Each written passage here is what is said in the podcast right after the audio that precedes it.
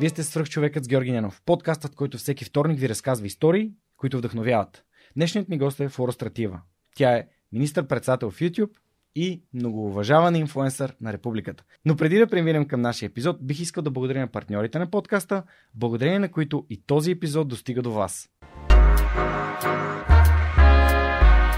Преминаването на свръхчовекът с Георги Янов към видео нямаше да бъде възможно без подкрепата на Динафос. Затова с Монката искрено ги препоръчваме като място, на което можеш да намериш продукти и решения за фото, видео, бродкаст и кинооборудване, както за любители, така и за професионалисти.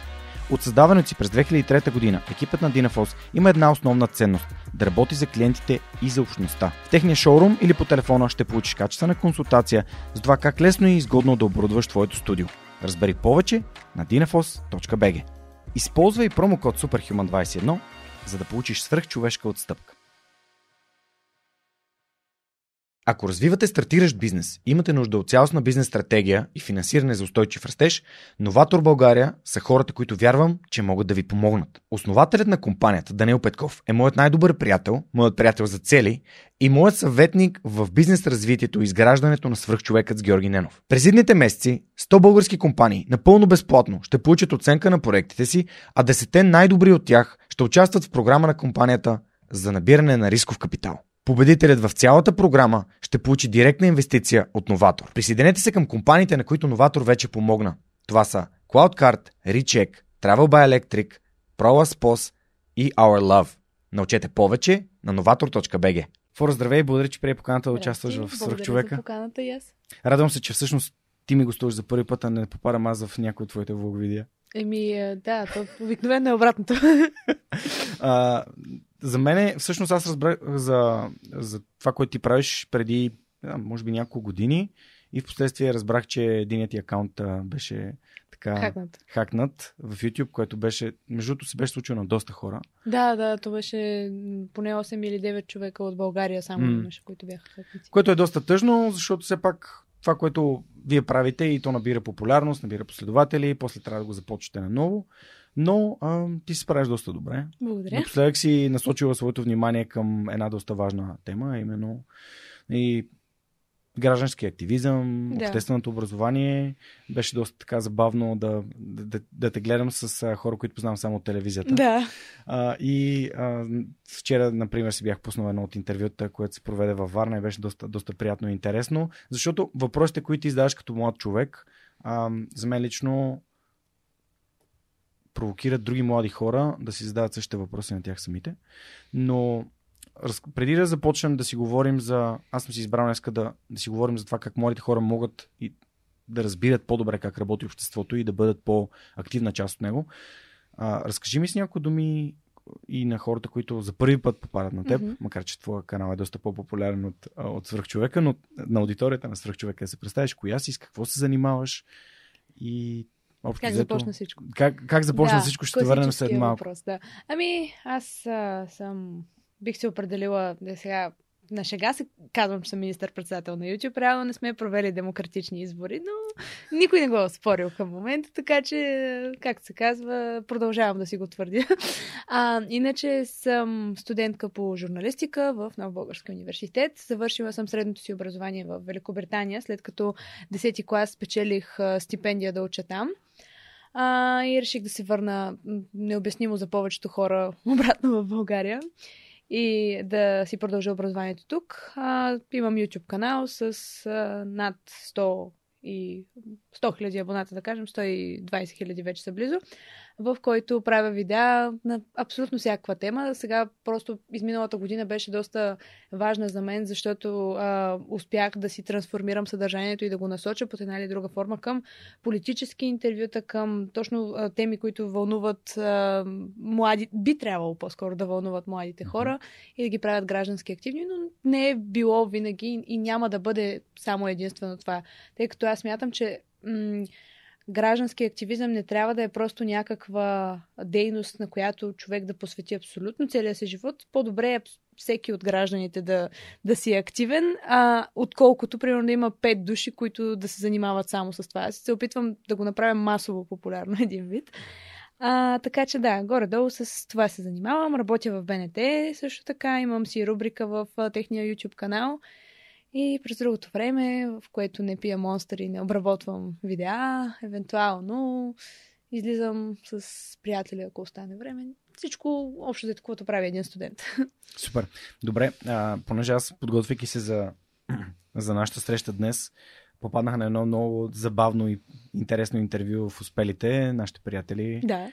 А, и там а, разбрах каква е, откъде тръгва цялата тази О, история с а, политик. твоята важна гражданска позиция. Да. И да, така, политиката си е политика, но ти имаш а, така сериозно, силно, аргументирано мнение а, от а, твоя първи клас. Реално, може ли да разкажеш историята Добре, и на хората, се. които слушат свръх човек? Ами, а, тъй като родителите ми винаги са били доста заети с работа, а, просто такива бяха обстоятелствата. Те не са имали време, примерно, да, особено когато пораствах, да ми обръщат кой знае колко внимание. не е тяхна вината. А, аз доста често бях при баби и дядовци, а, имах си една детегледачка, която с- м, все едно ме отгледала като лична баба ми е. А, и лична баба, това прозвуча малко странно, но както и да е, ще го, ще го игнорираме. А, разбират хората какво искам Разбира да се, кажа. да. Малко се пресня в началото, ще се отпусна по-нататък. А, въпросът е, че а, наистина, понеже съм сменила и доста училища, нямах а, увереността, че е, някога ще дойде време, в което аз да съм си при родителите през седмицата и да си имам някаква константа в живота.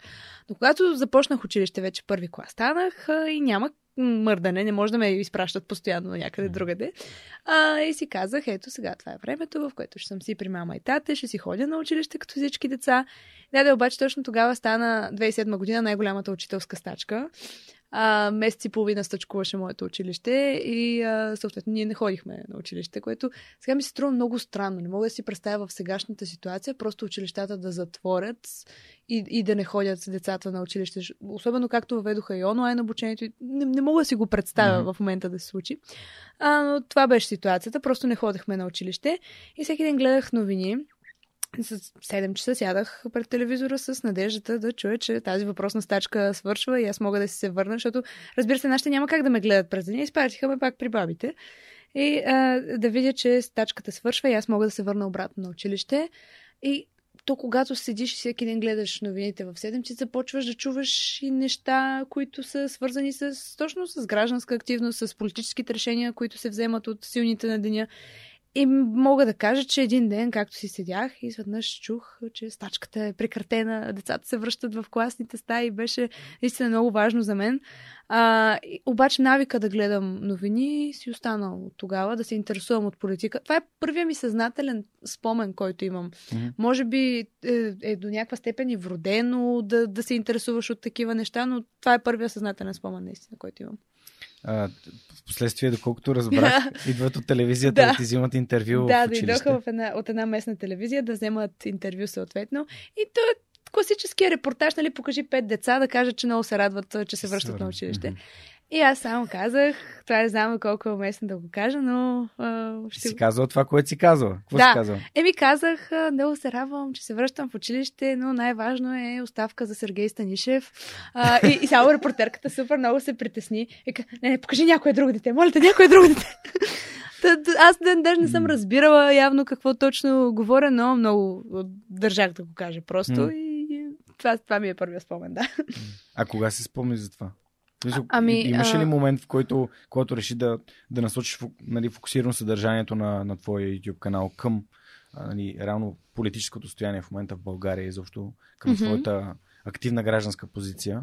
А, сети ли се за тази ситуация? Аз си я спомням доста ясно под, от нали, както, откакто си съществувам. Не, не, не мисля, че съм я забравила в някакъв момент, но държа да кажа, че все пак съм крайна сметка благодарна за това, защото ако не беше този човек или е, тази стачка, може би нямаше да се интересувам толкова много от политика, така че все пак е и положително. В момента се занимаваш с жур- журналистика. Има ли някой в твоето семейство, който ти е показал какво представлява журналистиката или нещо друго, освен това да, да следиш медиите Мгм. с, с твоята активна позиция и за това да избереш това като свой кариерен път? Защото не, инфлуенсърството Да. си е. То се появява в някакви периоди, Мгм. когато човек има някакви интереси, но А конкретно иска да те попитам за журналистиката, защото все пак ти си поела по този път. Учиш го като В моето семейство точно обратното се случва. Те се опитаха по всячески начини да ме откажат да се занимавам с каквото и да било публично, а, нали, гражданска активност, а, дали ще е политическа, журналистическа или каквото и да било. От една страна семейството ми са лекари, а от другата са счетоводители. И те смятат, че това са истински професии, които отиваш, завършваш си, получаваш си дипломата и отиваш на следващия ден да си работиш работата от 9 до 5, евентуално. А, докато когато аз съобщих, че искам да уча журналистика, те се опитаха всячески да ме разобеждават от това нещо. Нали, един вид журналистка ще не храни, всякакви такива а, факт. Факт е, че нали, е, мнението им е базирано върху някакви реални обстоятелства в нашата техни. държава. Да, но техни, но, смисъл, техни но, наблюдения. Да, техни наблюдения да, да. и освен това, ако трябва да а, ограничаваме избора си до това само какво ще е финансово печелившо, то нали, всички щяха да работят едно и също общото. Ето, аз мятам, че трябва човек да следва малко или много това, в което е добър, това, което го ръководи, колкото и клиширано mm. да звучи. А, но а, общо взето, майка ми, понеже не признаваше инфуенсърството или ютубърството за, за истинска работа, а, когато започнах да правя поне тези политически интервюта, каза ми, да, това малко вече се доближава до журналистика, може би е като работа вече. Но то беше толкова смешно, защото м- аз имам едно, така, ако позволиш да кажа, мнение за, за това да, за хората, които определят това като неистинска работа. Значи, а, повечето от тези хора най-вероятно работят офис работи от 9 до 5, дали ще е в някой кол център, дали ще попълват екселски таблички и дали ще, а, как да кажа, работят по някакви проекти, които м- са част от екип от 20 човека, поседят на един лаптоп и общо взето пишат имейли по цял ден и това е. Дали ще правят това 9 часа или аз 9 часа ще обработвам видео на програмата, каква точно е разликата в работата? Пак седим на един компютър и а, работим и цъкаме някакви бутончета. Не виждам особена разлика в а, чисто а, физическите измерения на това, което нали, наричаме работа. Така че а, това е моето. Много се гордея, че съм се сетила и съм достигнала до тази сентенция на нещата, но да. За мен лично хората, които всъщност, не, понеже аз малко или много правя нещо сходно, mm-hmm. но Абсолютно. хората, които са на нормална работа, я свързват с факта, че те за това време, което влагат, получават пари. Ми, и той всъщност, ние получаваме пари. Ние получаваме пари, но по друг начин. То е доста повече предприемачество, отколкото а, просто да знаеш, че получаваш заплата. Да. И за мен, като човек, който е бил там, правил mm-hmm. тези неща, тъй като аз бях 5 години част от uh, Lufthansa Техник. Mm. Преди това съм работил в консултантска фирма, в която съм получавал добро заплащане. Но м- свърх човека е това, което, в което влагам сърцето си. Това, Абсолютно което всъщност съм и това, което обичам да правя. Не казвам, Да. че всеки трябва да го прави, не Да. всеки трябва да има Абсолютно. подкаст и да създава съдържание, но а, То креативни- не всеки е роден да, Да. бъде самонает или да е пред- предприемач. Така. Нали, затова не го, не го казваме, че всеки може да бъде, но този, който открие в себе си неща, които иска да сподели или да направи, Мгм. или да разкаже, а, съвременният свят му дава инструментите Абсолютно. да извади камерата и микрофона и да го направи. Така че, Да, да, да. така, според мен е, ам, всеки може да, да открие нещата, които обича, просто трябва да повярва, че те могат да му носят Мгм. някаква доходност, ако са полезни за другите. Да, Защото, да. всъщност, защо хората гледат видеята ти? Защото са забавни, защото са любопитни, защото нали, има неща, които ги привличат.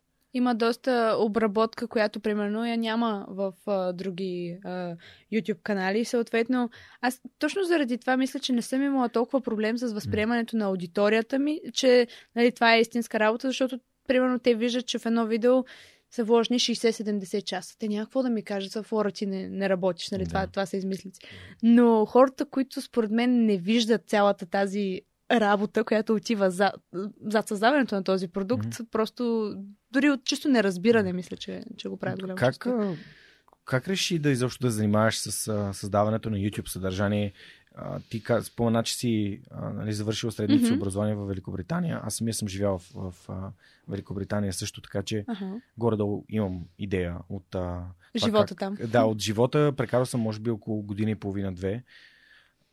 Разкажи ми за това как всъщност попадна на, на, на YouTube и как реши изобщо да създаваш съдържание за YouTube? Честно казано, а, първоначалната ми идея беше в 11 клас, мисля, че бях, да си направя канал, в който общо взето, понеже бях заобиколена от хора от страшно много националности, имаше 30 държави, а, нали, представители в представители на 30 държави в моето училище от цял свят и исках просто да видя те как реагират на някакви конкретно български неща, защото целият този културен обмен беше нещо, което наистина не можеш да видиш, примерно в едно стандартно българско училище или като цяло в едно стандартно училище. То беше международен пансион. И на мен беше много интересно. Исках по някакъв начин да го култивирам и да го видя на камера, да е запазено. А, така започна всичко. Но в последствие как реших да го а, превърна в нещо повече. Аз осъзнах, че страшно много ми липсва България под една или друга форма. Исках да остана свързана с а, държавата. Дали ще правя видео и ще говоря на български и ще ги коментират съответно българи отдолу, които да по някакъв начин да общуват с мен, да имаме размяна на, на информация. Това ми даваше много сякаш част от а, България, обаче докато съм там. И все едно не се чувствах изолирана от това, mm-hmm. което става тук, под една или друга форма. А, по-нататък вече обаче реших да го направя малко по-професионално и как това се превърна нали, един вид от хоби към работа. Аз си казах ми хубаво. Значи аз искам да уча журналистика, искам да се занимавам с журналистика, обаче м- родителите ми нямат нищо общо с медийната среда а, нямат познанства, нямат контакти. Аз не знам, нали, един вид, ако се върна сега в България, учила в Англия, нямам и аз самата особени познанства, които дори в училище може да създадеш 11-12 клас пред някакви мрежи и така нататък. А, участия в конкурси. Нямах нищо от това и си казах, ами добре, ако аз нямам, нали, понеже цял живот съм слушала, че ако нямаш човек някъде, ако нямаш контакти, някак се опреш с каквото и да било, което въобще не е чак толкова вярно в малък пазар като, нали, като нашия. Има как, просто трябва да опитваш. И си казах хубаво. Петров ли те е научил на това? Малко да. Признавам си. Той го въведе. А, но общо взето си казах, ами добре, след като аз не познавам никого, тези хора ще познават мен.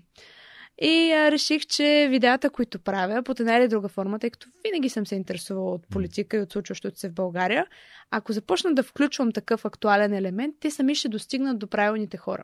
Нали, не съм го правила ексклюзивно за тази цел, но това беше моят начин да си изразя интереса в а, платформата, която имам.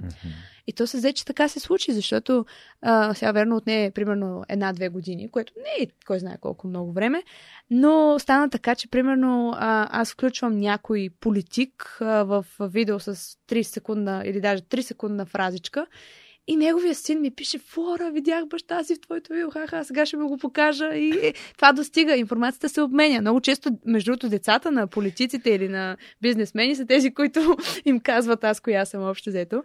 И така започна всичко. И един, когато се прибрах в България и взех това решение, аз си казах, а, нали, оставям възможността да уча в чужбина, за да евентуално да работя и да се развивам като журналист или като инфуенсър дори в България. И когато аз отивам с а, този медиен продукт вече създаден, той има някаква тежест. Сега може да не съм човека, примерно на Еди кой си, но съм човека с 60 хиляди или 80 хиляди тогава са били, или 120 хиляди души зад него. Ако аз напиша тази статия, гарантирам, че някои от тези хора ще я прочетат. Това се и... нарича създаване на аудитория. Изключително да. ценно, защото хората, които искат да създадат нещо ново, а, пропускат факта, че нямат аудитории. Mm-hmm. Когато аз започвах свърх човека, за мен нали, натрупването на аудитория беше също, което ти каза. Отне една-две години. Да. Отне, отнема време да се създаде, но повечето хора, които искат да направят нещо и да бъдат инфуенсъри, най-малко да. казано, те не си дават сметка, че за да бъдеш инфуенсър, трябва да има някого, на кого да инфуенсваш. А, точно така, някой, който това му отнема време. Да, а, а да. за този човек, за да му запукат за теб, той трябва да разбере кои са нещата важни за тебе, за какво, какво имаш да му кажеш, иска ли той да продължава да те слуша и така нататък. И така да, да идват още и още и още и Абсолютно. още хора. И не става от днеска за утре. Колко време ти отне да, да станеш 100 000 абоната? Ами, да 100 000, може би две години някъде. Окей. Okay. С първия профил или история? Ами то всъщност един и същи профил, защото от YouTube все пак ми го върнаха. А, окей, okay. добре. Да. Okay. чаках половин, Да. един месец. Да, извиня, че те прекъснах, просто исках да те върна на това, Да. защото според мен е супер важно. А, отнемането на... От соп... Значи, нека да обобщим. Ти си в Англия, М. учиш си, т.е. отделяш половин ден да, Да. ходиш на училище, след което отделяш Останалото време. останалото за... време, за да монтираш. Първо, а, как реши ти да монтираш, а не някой друг да монтира за теб? Питам те от гледна точка на човек, който предпочита да делегира задачи, но ти как се Еми, от вдъхнови гледна да... точка на това, че когато си на, в 11-12 клас нямаш бюджета да дадеш на някой да го монтира. А и освен това, мен ми беше интересно. А, аз И всъщност... как се научи всъщност? Ами, то, това е сложното. Ти каза половин ден, но то не беше половин ден. От 8 до 4 и половина си на училище в Великобритания. Тоест един работен ден. А след това имаш а, около един час а, в пансиона ми, в който можеш да ходиш в града от 4 и половина до 5 и половина ти е разрешено да излизаш от пансиона. Мгм. Само това време. И то само понеделник, среда и петък. Другото време не можеш. А, след което имаш вечеря и а, примерно 3 часа, в които трябва да пишеш домашни. Тоест аз обработвах основно през нощта през това време, да, беше малко неприятно. А, или просто а, не спях, или а, се събуждах рано сутринта и си обработвах видеята. Беше наистина неприятно. И тогава много ме дразнише как хората мрънкат, че има едно видео на месец или едно видео на два месеца, при положение, че това беше абсолютния максимум, който мога да направя с стария лаптоп, който едва ми издържаше и издъхваше на тази тежка обработка. Но а, общо взето научих се да монтирам, защото ми беше изключително интересно. Това ми е всъщност любимата част. Аз предпочитам да обработвам повече, отколкото да снимам. А, и мисля, че ми се получава по-лесно, защото там се чувствам най-креативна. А, аз даже в началото си казвах, понеже наистина страшно много обработка слагах в видеята, а, може да е най-скучното видео, това видео може да е нали, тотален покук, но аз мога да го направя да, да бъде интересно. Мога да го обработя така, че да е интересно. И това за мен беше предизвикателството. Нали? Дори да нямам страхотен суров материал, креативността, която се изисква от нищо да направиш нещо, на мен това много ми харесваше. Впоследствие реших, че е по-добре вече да залагам малко повече идеята и концепцията на самото видео да е от самото начало нали, достатъчно креативна, а не да го правя с обработката, но тогава това ми беше мотивацията, да кажем. Е, Ако взема киното за пример, а ти започваш отзад напред. Нали? Започваш с екшена, с красивите сцени, с монтажа, Да. с всичко. И след това, а, чакай сега, трябва да има някакъв смисъл. Да, да, Добре, да, а точно каква така. ли е еволюцията всъщност на, на влога на фора? А всъщност започваш с неща, които учат как да монтираш, след това това започва ти харесва, почваш да монтираш и един момент си кажеш, чакай сега. И кога беше този момент, в който си каза, добре, хайде да помисля за това, какво ще снимам, за да може суровия материал наистина да е, да е смислен и качествен и съответно.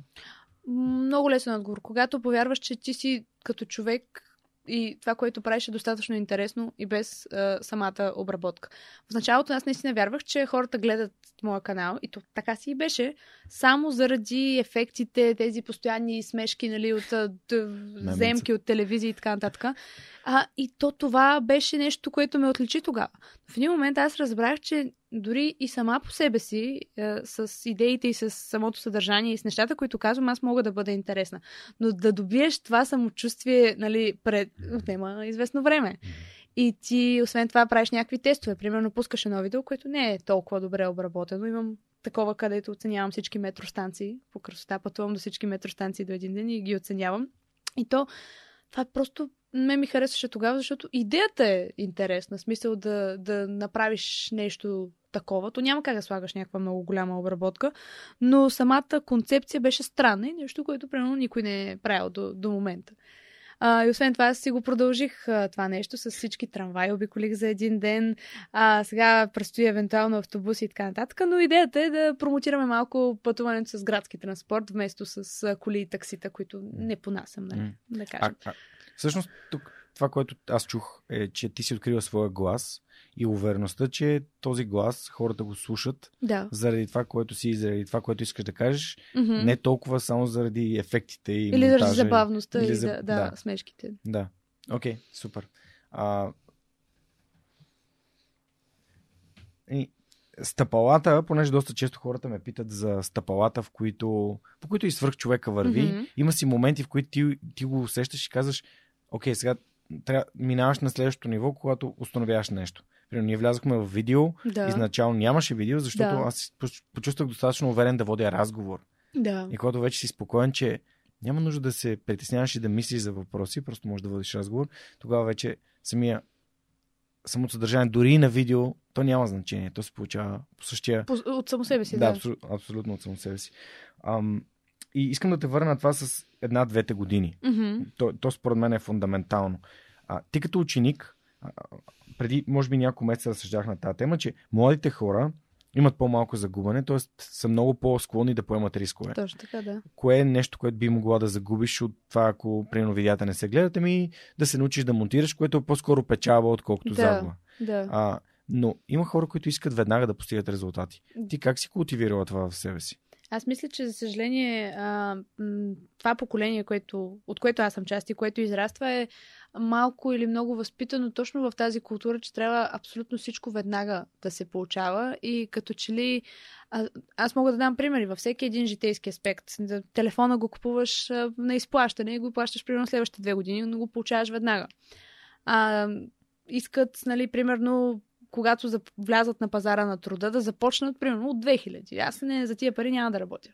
Много хора разсъждават по този начин. Истината е, че аз вярвам, че успеха е нещо, което се постига бавно и, и нали, с различни стъпки, които предприемаш и човек не може да започне от А. Нали, ще, ще започнеш най-вероятно от малко по-низкото стъпало.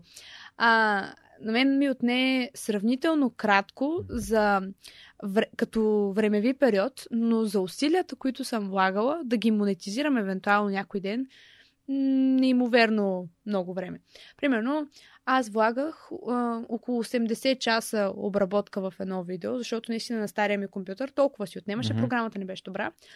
А, и примерно има едно видео на, да, да кажем, на 3 седмици. Това са 80 часа, докато ти примерно ходиш на училище и в замяна на това, парите, които получ- получавах примерно първата една година, бяха по 100 лева на месец, ако изобщо, защото той има една летва, трябва да минат 140, трябва да минат 70 евро, за да ти ги изплати YouTube, иначе няма Мгм. да направят превода. И 140 лева, 150 до 200 лева на месец, нали, за замяна на 80 часа. И това беше доста... Да, смешно е, нали, знам. То се оправя по-нататък вече. Не, те хората си мислят отстрани, че ти като правиш YouTube съдържание и то се гледат и парите Да. валят от небето. Да, да, да. Но в ти правиш българско, българско съдържание, т.е. пазара наистина е толкова малък, че реално това са и това са добри цифри за, за съдържанието, което имаш. Ами... Спрямо, нали, ти си в нали, топ процента на най-гледаните български създатели на съдържание. Виж, истината е, че в а, а, много в голяма степен това се промени. 2018 парите, които се получаваха от YouTube, бяха много по-малко, отколкото 2019, после 2020, 2021 Мгм. и сега. И то всяка година се а, покачва това нещо. То зависи от а, економиката. Мгм. Нали? Общо взето в САЩ е примерно петорно, десеторно повече, да кажем. Мгм. А, но въпросът е, че за да достигнеш някакви такива по-високи цифри, ти трябва да привлечеш и определена аудитория. Всеки един ютубър, примерно, получава различно заплащане за спрямо аудиторията, която го гледа. Ако твоята аудитория е по-граждански активна, а, YouTube предполага, че тя е нали, по-възрастна, съответно по-платежеспособ- по- по-платежеспособна, съответно рекламите, които идват при тебе, ще са с по-добро, а, нали, с по-добро заплащане. А това нещо м, като мислене, като процес, аз дори съм изненадана колко малко хора от цялата тази индустрия, инфлуенсърска или ютубърска и хора, които се захващат с това нещо, дори знаят бизнес страната на цялото това. Мен ми беше супер интересно от ден едно да разбера как функционират социалните мрежи, как работи алгоритъма, какво се препоръчва, как а, става цялото това нещо с заплащането и а, чисто за себе си м- ми, ми беше интересно. Мгм. И сега, като говорим и за гражданска активност, а, наскоро а, се сетих, че имаше преди години една директива на а, мисля, че на Европейската комисия за авторското право в а, интернет, която съответно а, наложи, излезе ми във Фейсбук, че съм споделяла, нали, спомен онзи ден, и българските медийни регулатори вече да контролират и един вид и онлайн съдържанието. Тоест СЕМ в момента може да регулира YouTube. Не, че го правят, нямат капацитета като чисто ресурс Мгм. човешки. А, но това беше доста интересно за мен и го следях целият този процес, защото аз знаех, че един ден социалните мрежи също ще подлежат на някакви регулации, точно както стандартните медии. Никой от YouTube общността нито знаеше за това нещо, нито се интересуваше, а пък то реално ги засяга, нали? А, и аз забелязвам как хората наистина искат просто всичко да стане веднага, не следят нищо какво се случва в тази М, сфера, м. не знаят, нямат представа какво ги очаква, но просто искат да стане, да, да станат популярни. Само това е. Да, окей, много ти благодаря, че и казваш тия неща, защото абсолютно съм съгласен с теб. А, а, успехът се постига бавно, си го взимам за, за цитат на епизода. Mm-hmm. А и все пак ти си на 25 и си стигнал от тези изводи. 21. А, извинявай. Ти си на 21. А, добре, това няма да го изрязваме. Ти си на 21. Това може да го вземеш за твой влог. Ти Да. си на 25. как реагира? Извинявай, извинявай. А, ре- реших, че си някъде около брат ми. Той сега ще стане на 24. 25 ще стане точно. Той е 97 Ами е много смешно да говоря за някакви житейски така сентенции и после хората ме питат на колко Ама- си. Аз съм като, ух, ами. Виж сега, а, според мен хората бъркат, нали, ти, ти си преживял толкова много в сферата на дейност, която се занимаваш, че те хората не могат изобщо да си го представят, защото от кога създаваш видеа? Ами, На колко беше? 2018 на 17 съм Ти била. си била на 17. Значи, ти влизаш в четвъртата година, в която нон-стоп инвестираш огромна част от времето си в това. Нали, ако вземем примера с а, на Малком, Малком Гладо от изключителните, нали, Мгм. за 10 000 часа, ти си вложила страшно, страшно много време и си много по-нагоре по тия 10 000 часа, отколкото хората, които само отварят YouTube за да гледат смешни видеа и се забавляват. Да. Така че а, ти- ти правиш неща, които ти създават твой житейски опит и за теб успеха е това, което е важно за теб и той се постига бавно. Тоест, правиш пак и пак и пак видеа отново, отново, отново и отново. Между другото, в това, само извинявай, че те прекъсвам, може да кажем, че а, успех наистина се постига бавно и аз сама избрах да го постигна дори по-бавно, отколкото можеше. Защото абсолютно никой не ме е карал, примерно, да влагам 80 часа в обработката на едно видео. Аз ако исках, можех да вложа и 40, можех да вложа и 4. И не мисля, че щеше да има кой знае какъв ефект, нали, особено ако е примерно 40 часа, нямаше някой да забележи или да ми направи а, кой знае каква забележка за това нещо. Аз съм убедена, че хората ще да го гледат и така. Но аз просто исках да а, си го постигна със своето си темпо, независимо дали ще качвам едно видео на два месеца. Мгм. Просто исках а, да е както аз ги виждам нещата. Колкото време отнема, толкова. Толкова. Да, това е един от, една от мантрите на свръхчовекът. Когато тогава и нищо не Да. става на всяка цена. Абсолютно. а, и гостите, които идват, и ти включително се появяваш абсолютно в точното време. А ще върна и на нещо друго, което е част от, според мен, от това да бъдеш активен гражданин и това да бъдеш успешен. А това е любопитството, за което ти спомена, Да. че на теб ти е било интересно. А, все по, по-приятно ми става, когато общувам с хора, които откриват нещата за интересни и започват да дълбаят в тях. Мгм. А, което е нали, случайно или не, аз мисля, че не е, нали, това прави хората успешни. Да кажеш, Да, това не го разбирам, искам да го разбера и след това може да го правиш по-добре. точно така. А когато аз започнах да правя подкаста, нали, аз си казах, че няма да, да правя нещата, които другите хора правят, ще го направя по моя начин, Мгм. но, но любопитството от това как да стана по-добър и слушал, Да. аз съм слушал всички си епизоди най-малко по няколко пъти, за да ги Да. подготвя, за да ги запиша, за да, ги, за да представя на, на аудиторията и да ги накарам или да ги провокирам да слушат, което аз не, нали, не мога да, Да. направя кой знае колко, но съм ставал все по-добър. А, разкажи ми за, за твоето любопитство. Всъщност, а, има ли други пътечки и други неща, които те е научила, заради това, че ти си любопитна и влагаш време да разбереш нещата? Ми, то много често нещата се извъртат така, че когато си любопитен за нещо, то м- рано или късно ти потрябва в някак... ти трябва в някаква ситуация. Мгм. Нали? На мен много често ми се е случвало така. А, в интерес на истината, дори и а, самото ми любопитство да отида да, да уча в чужбина под една или друга форма, а, Това е стартира- провокирано от теб, не от родителите. Абсолютно. Родителите ми не, Окей. не искаха да, да уча там. Окей. А, поне не и в а, 10-ти клас. Когато вече отидох и си спечелих стипендията и всичко, искаха да остана да уча в университет. Но да заминеш 10-ти клас а, не беше особено популярно, нали? Но аз бях изключително любопитна. Исках да живея някога в Англия. И когато ми попадна тази възможност, аз си спомням, видях един флаер за една фундация, М. която нали, организираше и е, съответно се занимава Може с да такива споделиш ако стипендии. HMC Scholars, да. Окей. А, Те си партнират с британски училища. В България Българската асоциация по четене един вид е партньора.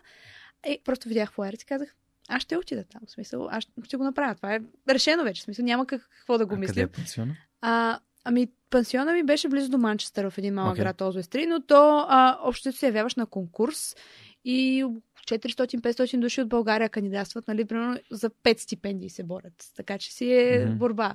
Но аз бях силно убедена, че трябва да задължително да, да замина и а, много процес от около 4-5 месеца кандидатстване, писане на есета, ходене на интервюта, на тестове по английски и така нататък, си беше е, борба. Общото, но аз бях любопитна, исках да, като имам тази възможност, да отида да уча там. Аз вярвам, че това любопитство е един вид. А, по една или друга форма ме провокира да, да съм в посоката, в която съм, защото аз си създадох канала, защото ми липсваше България, примерно. След това реших да го развивам под друга форма. Така че а, никога не знае човек а, на къде ще го отведе, когато просто прояви малко повече интерес и М. задълбая и се опита нали, да, да, да постигне нещо в някоя сфера.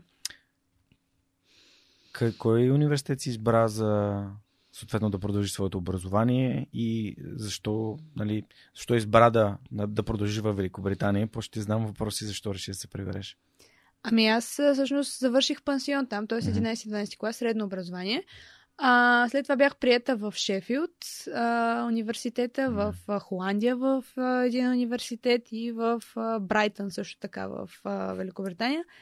А, но а, избрах да се върна в България и да уча в нов български. Окей, ти избра... не си учила... А, Не, не съм учила в университет там. Окей, Веднага добре. се прибрах, да. какво те накара да се прибереш в България? Ами, прагматично погледнато, аз прецених, че нещата, които правя в, а, и от нещата, които се интересувам, могат да се случат и в България.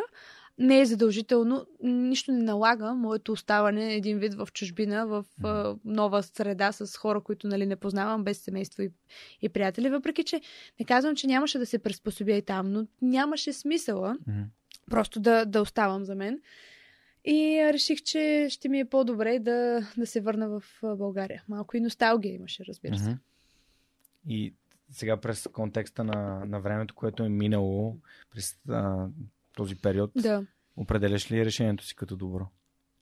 Определям го определено като добро, защото в никакъв случай нямаше на 21 години да съм нали, направила интервюта с водещите политици в Великобритания. Определена съм. Сигурна, че нямаше да, да... Това си го постигам броя като някакъв успех, нали, мой си. Мгм. А, нямаше да я, нали, съм раз, толкова разпознаваема на м, такова ниво национално в Великобритания също. А, това не означава, че не ми липсва. Аз много често изпитвам някаква носталгия по а, времето там.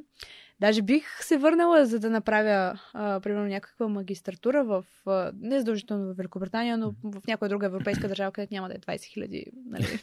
Да, малко не скъпа образование. Да, малко да. А, но бих отишла да уча отново в чужбина, просто защото ми липсва и начина на живот, който все пак го имаш там и, и го няма а, тук. Това, което имам предвид е, примерно, аз там мога да съм си абсолютно каквато си искам. Никой не се интересува кой знае колко какво правя, стига да си върша нали, заданията за университета или за училището, стига да си живея спокойно а, живота, докато в България, примерно, не, не става дума само за инфуенсерите. Мгм. Всеки сякаш проявява интерес към живота на съседите, на, на колегите си. И това малко не, не ми харесва чак толкова. Мислиш, че можем да го променим? Ами, а, да, бихме могли. Аз вярвам, че когато твоя собствен живот върви добре и си успешен, няма да проявяваш толкова нездравословен интерес и нездравословно задоволство към, примерно, неуспехите на някой друг около теб. А, смятам, че това е до голяма степен, защото българите са малко по-нещастни, отколкото трябва. Не е задължително, защото имат причина за това. Напротив, примерно, а, това, което в а, повечето европейски държави видяхме с налагането и на COVID мерки, хората нямаха възможност дори да отидат примерно до магазина без а, да, да изпратят СМС в България. Пак бяхме супер леко го, го изкарахме от към а, мерки, но хората пак бяха недоволни от, от абсолютно всичко, което се случва някакси. Да. Ами да. Ам... На мен също, аз понеже съм живял в Англия, в, в Германия, има неща от а, администрацията, от Да. инфраструктурата, които, които ми липсват. да. Липсват ми велолейте в Германия, Да. нали, парковете и Такива това как неща, са определено. поддържани, почистени и така нататък. Но, Колко е подредено всичко? да, подредено. Дори аз си спомням, две, значи 2008 за първи, за първи път заминах за Англия. М, Аз съм а, живял съм в Хертфордшир, което е буквално преди Лутън. да. В Сейнт Обан съм живял. И там си спомням как като се върнах 2008 година, декември месец, и беше, не знаеш, България има два сезона, прашен и кален. Прибрах се в калния сезон и си спомням как баща ми ме взе от летището и се прибирам към вкъщи и гледам то е една страшна као, а пък съм свикнал, като изляза в Англия, например, с Да. маратонките си и се прибирам и те, като се пребера на дъжда, след дъжда, те вкъщи са по-чисти, отколкото са били Да. преди да изляза. И си казвам, добре, ама защо тук е така? И си викам, не, мен Англия много ми харесва, ще остана там. Но живота така се завъртя, че Да. когато се върнах от Германия, си казах, ето тук има хубави неща, аз съм тук, за да създам някаква положителна промяна. Точно така. А, и тези хора като теб, които са живели навън и които са Се взели връщат. добрите практики, се връщат, за Да. да ги приложат. Абсолютно. Ето, нали, ам, има всякакви примери в, нали, от към гражданските активисти, които се интересуват от града ни или от държавата ни, хора, които наистина са били там и са Да. върнали за да приложат ни добри практики. А теб, всъщност, като а, имаше ли конкретен момент от създаването на, на видеа, след като се прибра, в, който да си, в който да си кажеш, тук политическата обстановка е, се променя и аз искам да съм, искам да създам видеа, които а, като активен гражданин да представят най- различните гледни точки. Имаш ли нещо, което те накара да насочиш интерес си на там? Ами, а, много е трудно да се определи някакъв конкретен момент, тъй като аз, пак казвам, а, винаги, откакто се помня, съм се интересувала от политика и не мисля, че в някакъв период съм сваляла погледа си от това, което се случва. А, но общо взето, аз сама видях а, в един момент, че дори моят собствен живот е засегнат от а, решенията, които се взимат под една или друга форма от администрацията и от политическия а, нали, от политическите представители.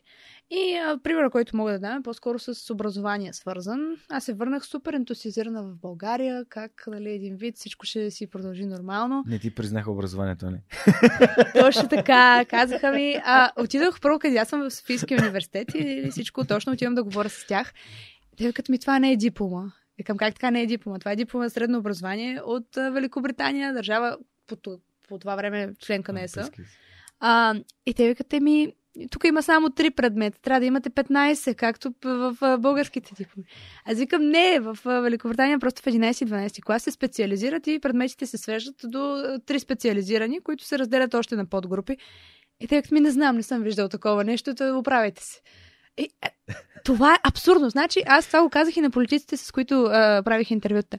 Има, може би, 40, 50, 100, дори 200 души да са, които се връщат, примерно, от чужбина, след като са завършили средно образование в а, някоя друга държава.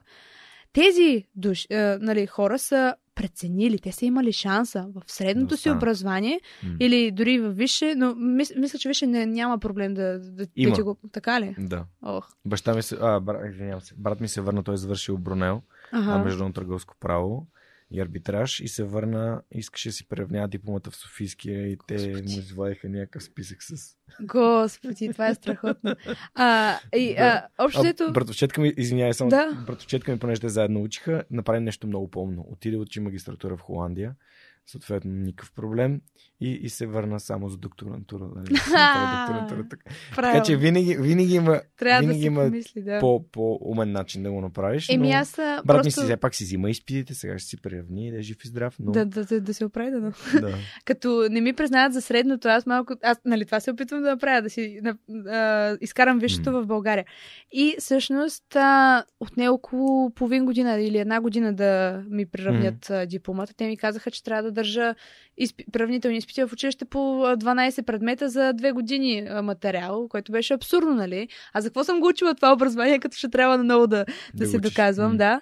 А единствено нов български университет, mm. а, нали, а, ми казаха, добре, няма проблем, нали, ние ще ви запишем. А, вие, ние сме виждали такива дипломи, съответно, трябва да представите просто до края на следването, до края на 4 годишния период.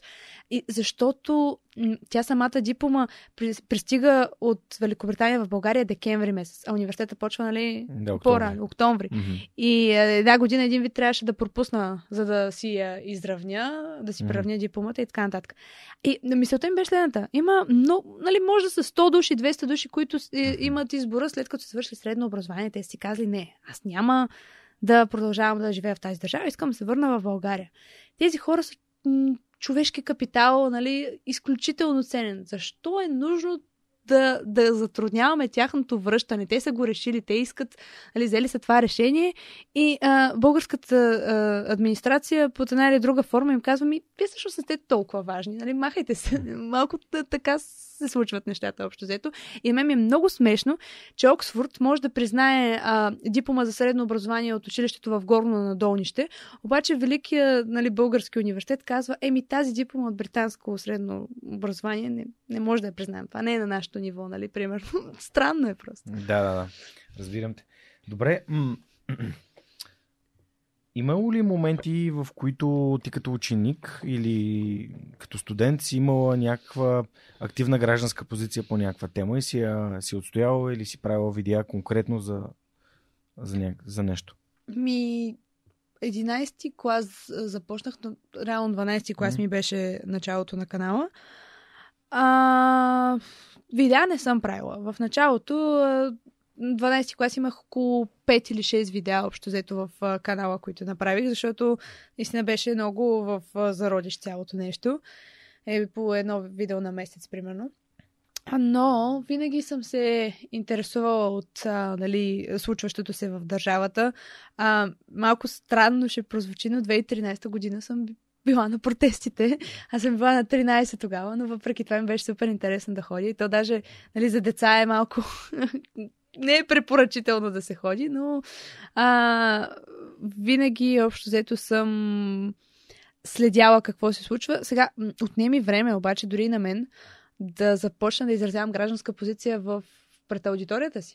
Защото имаше периоди, и ти знаеш, 2020 година също протести в България, в които нали, инфуенсерите изказваха позиции, аз а, доста по-късно, мисля, че миналата година, чак започнах да каня политически личности в... И, и това е, че аз винаги се опитвам да съм аполит... в смисъл неутрална, не аполитична mm-hmm. и да не вземам страна пред а, аудиторията, но в някакъв момент трябва да изразиш позиция. Не е задължително да вземеш страната на тези или на онези, но трябва да кажеш, примерно, това не е правилно, което се случва, това, нали, аз съм против него. А, така че да, в дори и за човек, който примерно цял живот е имал разбиране и интерес, отне е време да повярвам, че мога да си позволя аз да, да кажа, примерно, да осъдя това, което направих миналата година. Това е смешно дори да го, да го казвам по този начин, защото а, смятам, че е възможно най-базовото нещо, нали, атаките по ЛГБТ общността. Mm-hmm. Нали, mm-hmm. Написах позиция, статус или еди какво си. Ми, ми е смешно да го казвам, защото не вярвам, че списането на позиции нещо, кой знае колко mm-hmm. се променя, но трябва да си използваме, както се казва, гласа, за да а, насърчаваме аудиторията да възприеме едни по-нормални ценности, според мен. Mm-hmm. А, всъщност, ако те разбирам правилно, значи да си активен гражданин, значи да да заявяваш позиция и да позволяваш на аудиторията ти да помисли върху нея и да вземе своето. Да, вземе да, своето да, да. Ами, за мен е важно да по някакви такива базови въпроси, що засягат човешки права, що засягат, нали, а, м- някой, който е в по-слаба позиция, да, да, се вземат, а, да се вземе отношение. Никога няма да кажа, изберете между тази или тази партия, или тази е по-добрата. Защото аз съм общувала с всички и честно казвам, не мога дори да, да кажа за себе си такова нещо. А, но, когато става дума за политики, за нали, някакви въпроси, които засягат а, хората, тогава вече можеш да си позволиш да, да, да изразяваш позиция. Добре, а за мен лично, като част от обществото, моята активна гражданска позиция започна на 18, когато за първи път можех да гласувам. Мгм.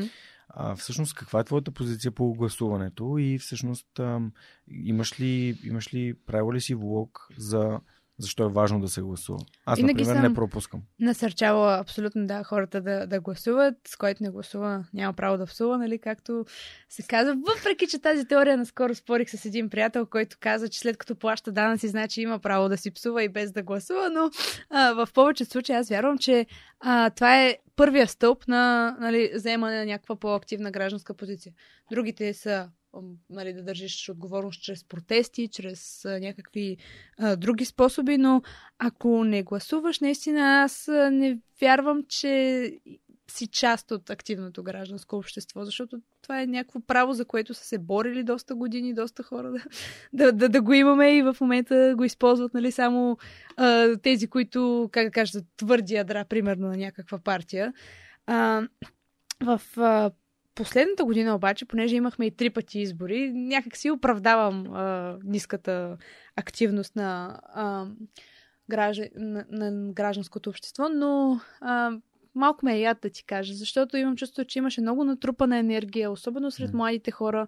Бях виждала как започват сами да искат да се интересуват от това нещо. И като че ли с а, това раз... три поредни ходения на избори, малко се разпиля тази енергия и се надявам, нали, обаче, че един път човек събуден за гражданско, да е граждански активен, трудно може да бъде приспан. Нали? Аз силно го вярвам. Тоест може към момента нали, да не виждаме катализиран интерес към особени теми, но мисля, че тези хора ще продължат все пак да, да следят какво се случва. Преди малко каза нещо много интересно. Ако плащам данъци, значи М. всъщност това е Това е, да. това ме прави активен гражданин. Всъщност това е задължително за всички да плащат Да. данъци, тези, които имат приходи и реално адрес в България. А, но има ли неща като а, права, според, според теб, които, за които ние не си даваме сметка? Защото, а, да, ти, ти много добре обясни, че стълба да гласуваш е, е първи, след това имаш право да протестираш, Мгм. дори срещу хората, които си гласувал. Точно най-вече срещу тях, ако те не правят това, за което са казали, пък Да. За мен това е важен житейски принцип. Не ме слушай какво говоря, гледай ме какво правя. да. А, та всъщност, защо е важно хората изобщо да знаят какви са им правата като граждани на България и съответно част от Европейския съюз? Най-малкото, защото когато имат някакъв а, проблем, а, има институции, които могат, към които могат да адресират съответния си проблеми. Когато те не знаят своите права като граждани, няма да знаят къде да отидат. Примера, който аз дадох с а, а, признаването на дипломата, а, наскоро разбрах, а, че всъщност има Европейска агенция, която се занимава точно с това, с, а, как да кажа, а, приравняването, законяването. В смисъл, може да се обърнеш и поне ще ти кажат информация към кои институции да си отправиш съответно искането. Аз ако знаех, примерно, ако се бях малко повече информирала, щях да разбера, че има някакъв орган, който, примерно, да се грижи за моя интерес в тази сфера. В много случаи аз не виждам хората, които, примерно, са вечно недоволни, да са опитали дори голяма част от опциите си. Комисия за защита на потребителите и примерно не си доволен от... Прецакали сте някъде. Има методи, с които можеш да си търсиш правата, но най-честото е какво ще се занимавам? То нищо няма да стане, нали? В повечето ситуации. Да, а, което според мен води до други проблеми за, за гражданското общество, но ще стигнем към тях и, и след малко. Добре, според теб, как можем да провокираме моите хора, като теб самата, да търсят своите права, за да може, когато попаднат в ситуации като твоята с дипломата или когато са ощетени като потребители Мгм. или когато а, някой ги е а, излъгал някой търговец или по някакъв Да. начин нещо, а, нали, техните права са били нарушени, човек да си каже, окей, трябва да потърся по какъв начин мога да се защитя.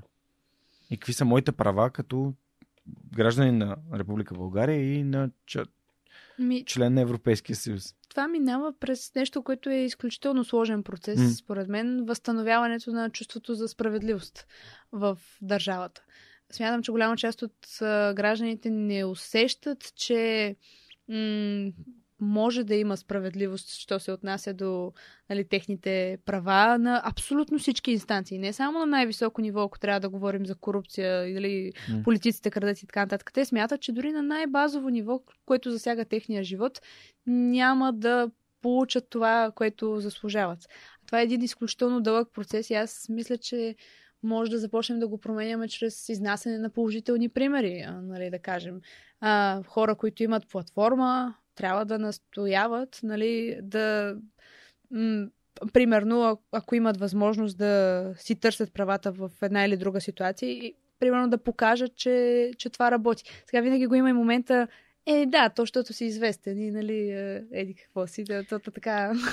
да, разбирам, разбирам те, защото м- когато започвах самия подкаст, най-лесното беше а, някой, ако интервюирам някой известен човек, който е примерно американец, а, и съответно обратната връзка да е, да, ама той нали, не е бил в България, то тук mm. е различно и затова започнах да правя подкаст с а, такива вдъхновящи хора, да. които контекстът е същия. Да. Тоест ти не можеш да си кажеш, ми добре, ама, ама и той е в България. Ами аз съм в България. Нали? Абсолютно, да. А, всъщност, нали, да, личният пример е изключително важен и аз мога да, аз си спомням една ситуация, в която съм изявил своите и съм защитил своите права, когато бях нападнат. Mm-hmm. А, това е било преди 11 години.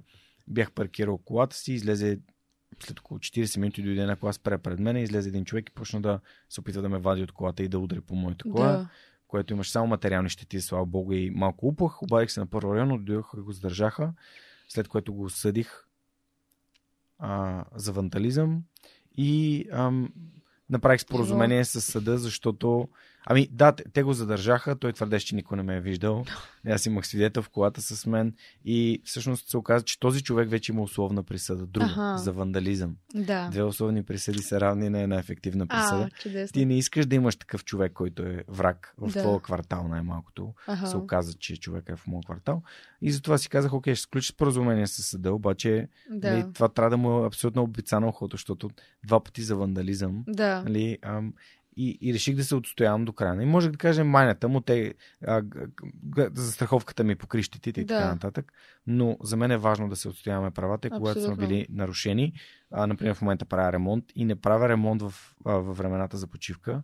И старая събота неделя да не вдигам шум, защото смятам, че а, времето, което моите съседи имат право да не mm-hmm. бъдат смущавани от а, ремонтни дейности, да. а, то си го има написано и трябва да се спазва.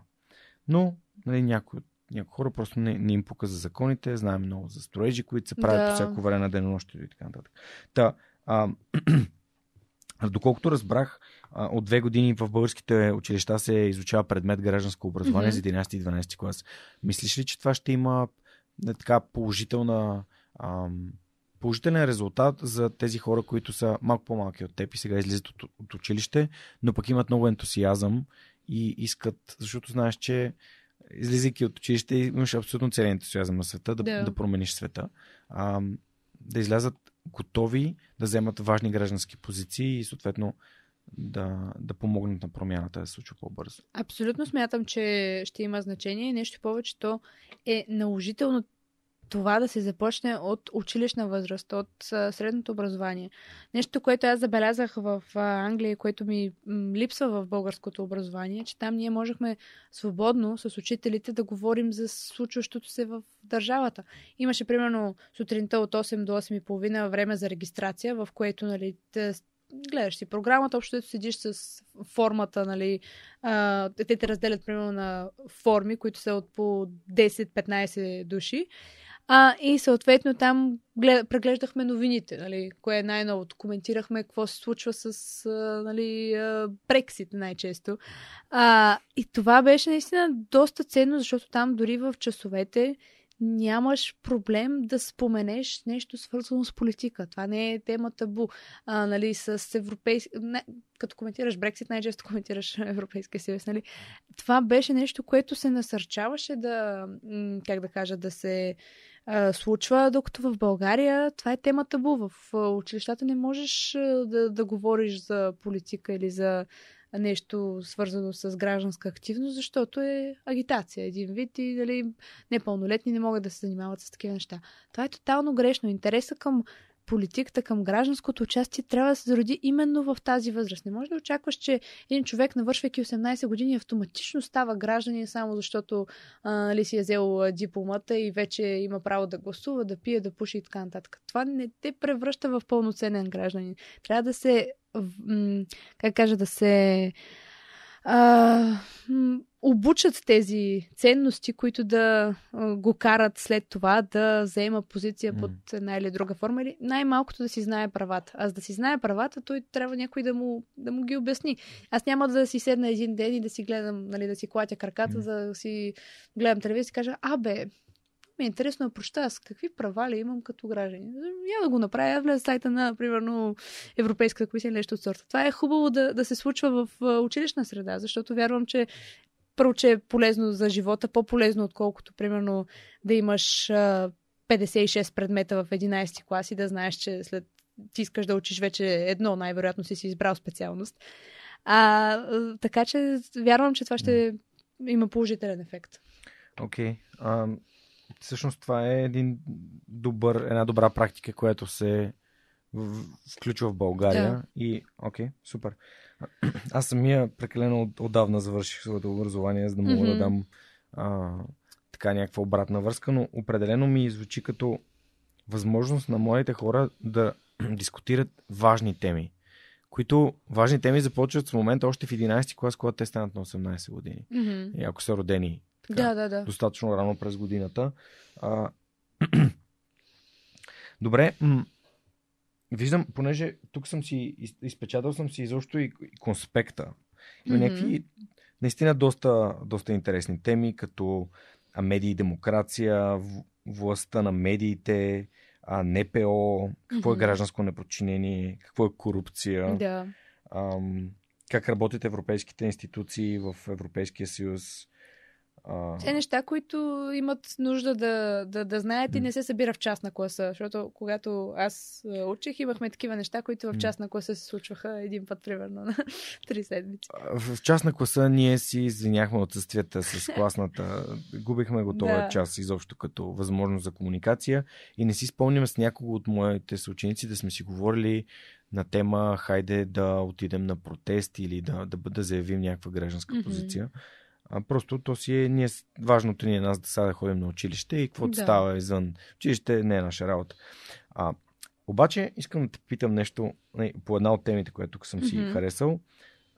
За мен, не, като ученик и защо като студенти, гледайки, наблюдавайки отстрани, всъщност политиките и защо посоката, на която, в която държавата се, се води, а, много така асоциативно започнах да, свързвам политика и, и, и корупция. Mm-hmm. Сякаш просто в моето съзнание а, това така се случва, да. а което е продиктувано от начина по който може би тази надежда, което имаме към едно по-добро бъдеще, което не, не, не идва достатъчно бързо. Да. А, какво е за теб като един млад човек корупцията и като човек, който е живял и на друго място mm-hmm. и то достатъчно дълго време, за да може така да, да сравни а, двете среди. Защото те са тотално. Значи Великобритания и България са абсолютно тотално различни. Но... Аз имам доста особено мнение всъщност mm. по този въпрос. Аз не свързвам задължително корупцията и политиката, защото вярвам, че корупцията е присъства във всеки един аспект на живота на човек, за добро или лошо. Дори може да говорим за нали, корупция, която не е свързана с пари. Има а, много примери, които могат да се дадат. В Великобритания смятам, че хората си живеят по-добре за, в това отношение, защото корупцията, която а, я има навсякъде по света, не може да отричаме, там я няма на това базово ниско ниво на, на администрация. Примерно да трябва да бутнеш 20 лева, за да може да не чакаш а, толкова време да ти одобрят някакви документи за някакво разрешително да ти дадат за, за строеж или за каквото и да било общо.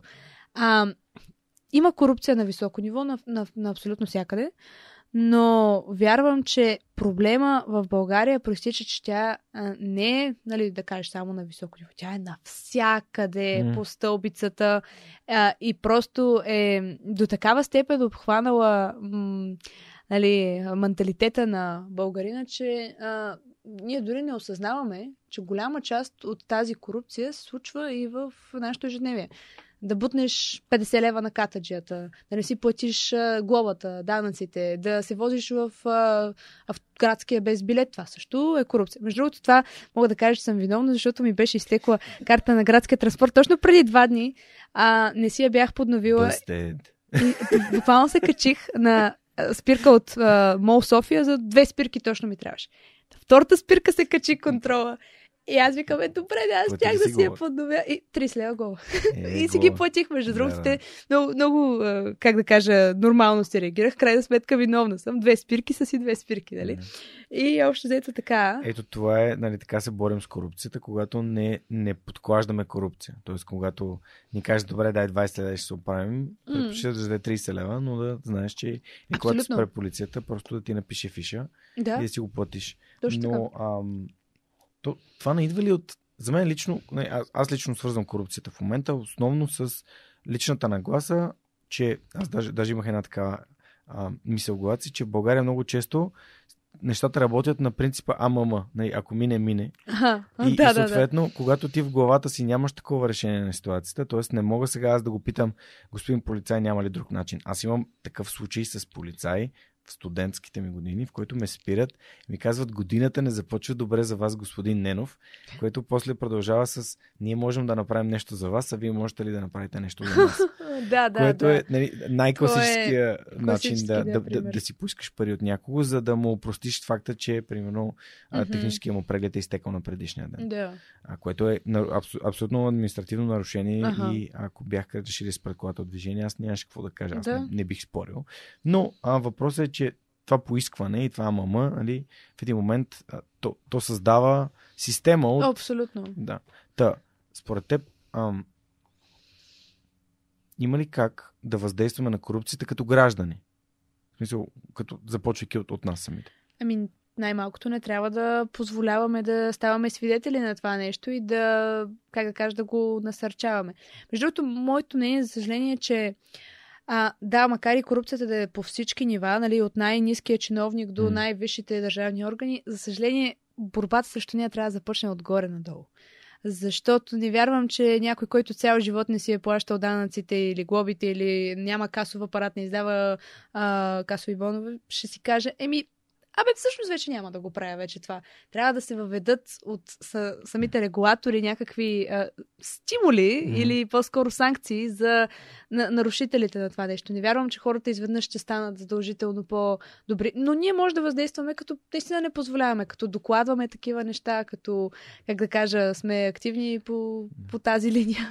Да, да, аз съм съгласен, че е хубаво да не си затваряме очите пред тях. А, обаче пък тогава не отиваме ли в другата крайност? Изведнъж всички ни казват, не, гледай го сега този whistleblower, както се казва на да, английски. да, да. Ох, Е, ами да. човек, който доносник, ти, в смисъл, доносник си е доста обидна дума. Да. Ми то е неприятно, защото да, изпадаш в а, някакви такива крайности, но примерно аз а, имам така доста голям проблем с това, че в а, Англия можех да платя в селското квартално магазинче с карта, а тук има големи вериги, които а, примерно с 4-5 седмици ми казват, ами съжалявам, не ни работи пост терминала. Нали? Случвало ми се да, да стана свидетел на такова нещо. Не мисля, че това е адекватно. И след като това представлява нали, за- мен лично проблем, и то голям, не виждам защо пък да не направя нещо за решаването на, на, на този проблем. Не бива да се изпада в някаква крайност, разбира се, където всеки път, като видим някой, който а, нали, а, как да кажа, малко си позволява да заобиколи правилата, да, абсолютно всеки път на всяка манджа меродия да м- клюкарстваме или да, да доносничим, но ако засяга теб лично, вярвам, че е оправдано да, М. да, да се направи нещо по въпроса. И разбира се, ако е сериозно, сериозността на м- проблема играе доста голямо значение, според мен. А, Няма да те докладвам, че си вариш ракия, примерно, в, в къщи Да. или нещо. Се, а, аз ще ти, ще ти дам една моя представа за, за корупция, която е свързана с факта, че управлявам мотоциклет. Да. И позволявайки си да, да минавам между, между автомобилите, когато е по-топло времето и виждам отворени прозорци, доста от българите продължават да пушат, което е техен личен избор. Мгм. Но пряко ме касае фактът, че те си изхвърлят фасовете през прозорците, Да. което по принцип в закона пише, че замърсяването на пътната настилка струва 50 лева, т.е. акта Да. е за 50 лева. Да. Никога през живота си не съм виждал полицай, който пише акт Ага. за, на човек, който си изхвърля фаса през прозорец. И всъщност този лош пример до какво води? Ти виждаш хора, които си хвърлят фасовете през прозореца, или виждаш хора, които вървят по Да. улицата и си хвърляш, хвърлят буклука не в кофта, и си казваш, ако той може, защо аз да трябва да ходя до кофта, за да си хвърлям моя Да. фаса и моя буклук? Тоест, това реално, то пак е корупция, Мгм. защото там трябва да има хора или наблюдатели, които да казват, ти го направи и съответно ти трябва да платиш тази глоба и да спреш да го правиш, защото следващия път пак ще платиш глоба. А, и според мен м- има ли аз, аз наистина не си представям друг, друго, освен личен пример, който да накара хората да променят поведението си. Ето, примерно, капачки за бъдеще. Да, да, абсолютно. А, ми аз вярвам, че между другото това е наистина много добър пример, защото аз а, като имах една приятелка, която всеки път, като излезахме някъде на, на заведение, ме караше примерно да си давам капачката. Аз свикнах сама да, да мисля за тези неща. Така че личният пример е абсолютно важен, в, що се отнася до това. А, наистина, колкото и да звучи неприятно, ако направиш средата на тези хора, с които си се обиколен, така че за тях да е невъзможно те да се държат по такъв начин пред теб. Вярвам, че те ще урегулират това поведение. Дори да е само привидно а, пред теб, а, ще има някакъв а, ефект. А, защото аз имам приятели, с които примерно са доста ентусиазирани за опазването на околната среда или еди какво си, да изляза, примерно, и да а, пия от пластмасова сламка, те не могат да, да, да си го помислят да го направя пред тях, примерно. А, има... Това те кара да се замислиш за по принцип. Абсолютно. Аз и Да. използвам вече метални и хартияни сламки в къщи, защото не, не, ми, не ми е проблем. Слушала съм достатъчно много колко нали, е, е важно да се прави. Не, не ми представлява кой знае каква жертва и защо пък да не го променя. Мгм. Примерно ние рециклираме в къщи от както съм на 10 години. И е сега, като си живея в собствен апартамент, и аз по инерция си имам три коша за изхвърляне на отпадъците, просто защото съм, това съм видяла като модел на поведение от родителите си. Да, това също е много важно за това как родителите дават и какъв пример дават. Абсолютно. Така че съм напълно съгласен с тебе. Добре. М- мислиш ли, че такъв тип промяна на това, което младите хора правят, създава реална промяна за, за обществото? Тоест, новия начин, по който не, ти и твоите връзници живеят живота, именно а, не, нали, не използват пластмасови продукти за еднократна употреба, mm-hmm. търсят. Е, тук това, което правим в студиото е свързано с безопасност, нали, хи, Мгм. хигиена, нали, не Да. мога тук. А, нали, ту, идват хора, чашите, наистина би го направил, само да се, да се размине с тази криза. Ето аз, например, пия от стъклено ше. Моите Мгм. приятели от Балканик са ми изпратили стъклено шише и а, си пия от него. Та, а, това, което исках да те попитаме, мислиш ли, че тази, тези неща, които моите хора вече се замислят за тях, защото е част от тяхното ежедневие, Да. част от нещата, които виждат от инфлуенсърите, които следват, част от Мгм. живота, който живеят и е, ам, именно zero waste, нали, Да. по-малко пластмаса, по-малко замърсяване, повече по-чист въздух, повече време сред природата и така нататък, биха създали една реална промяна в бъдеще. Абсолютно. Даже аз мисля, че е хубаво тези неща да не се представят, а, примерно, от а, някои инфуенсъри или някои хора с публична платформа много се ентусиазират да ги представят като един вид нов начин на живот, ново. Не, аз вярвам, че това трябва да стане нормата.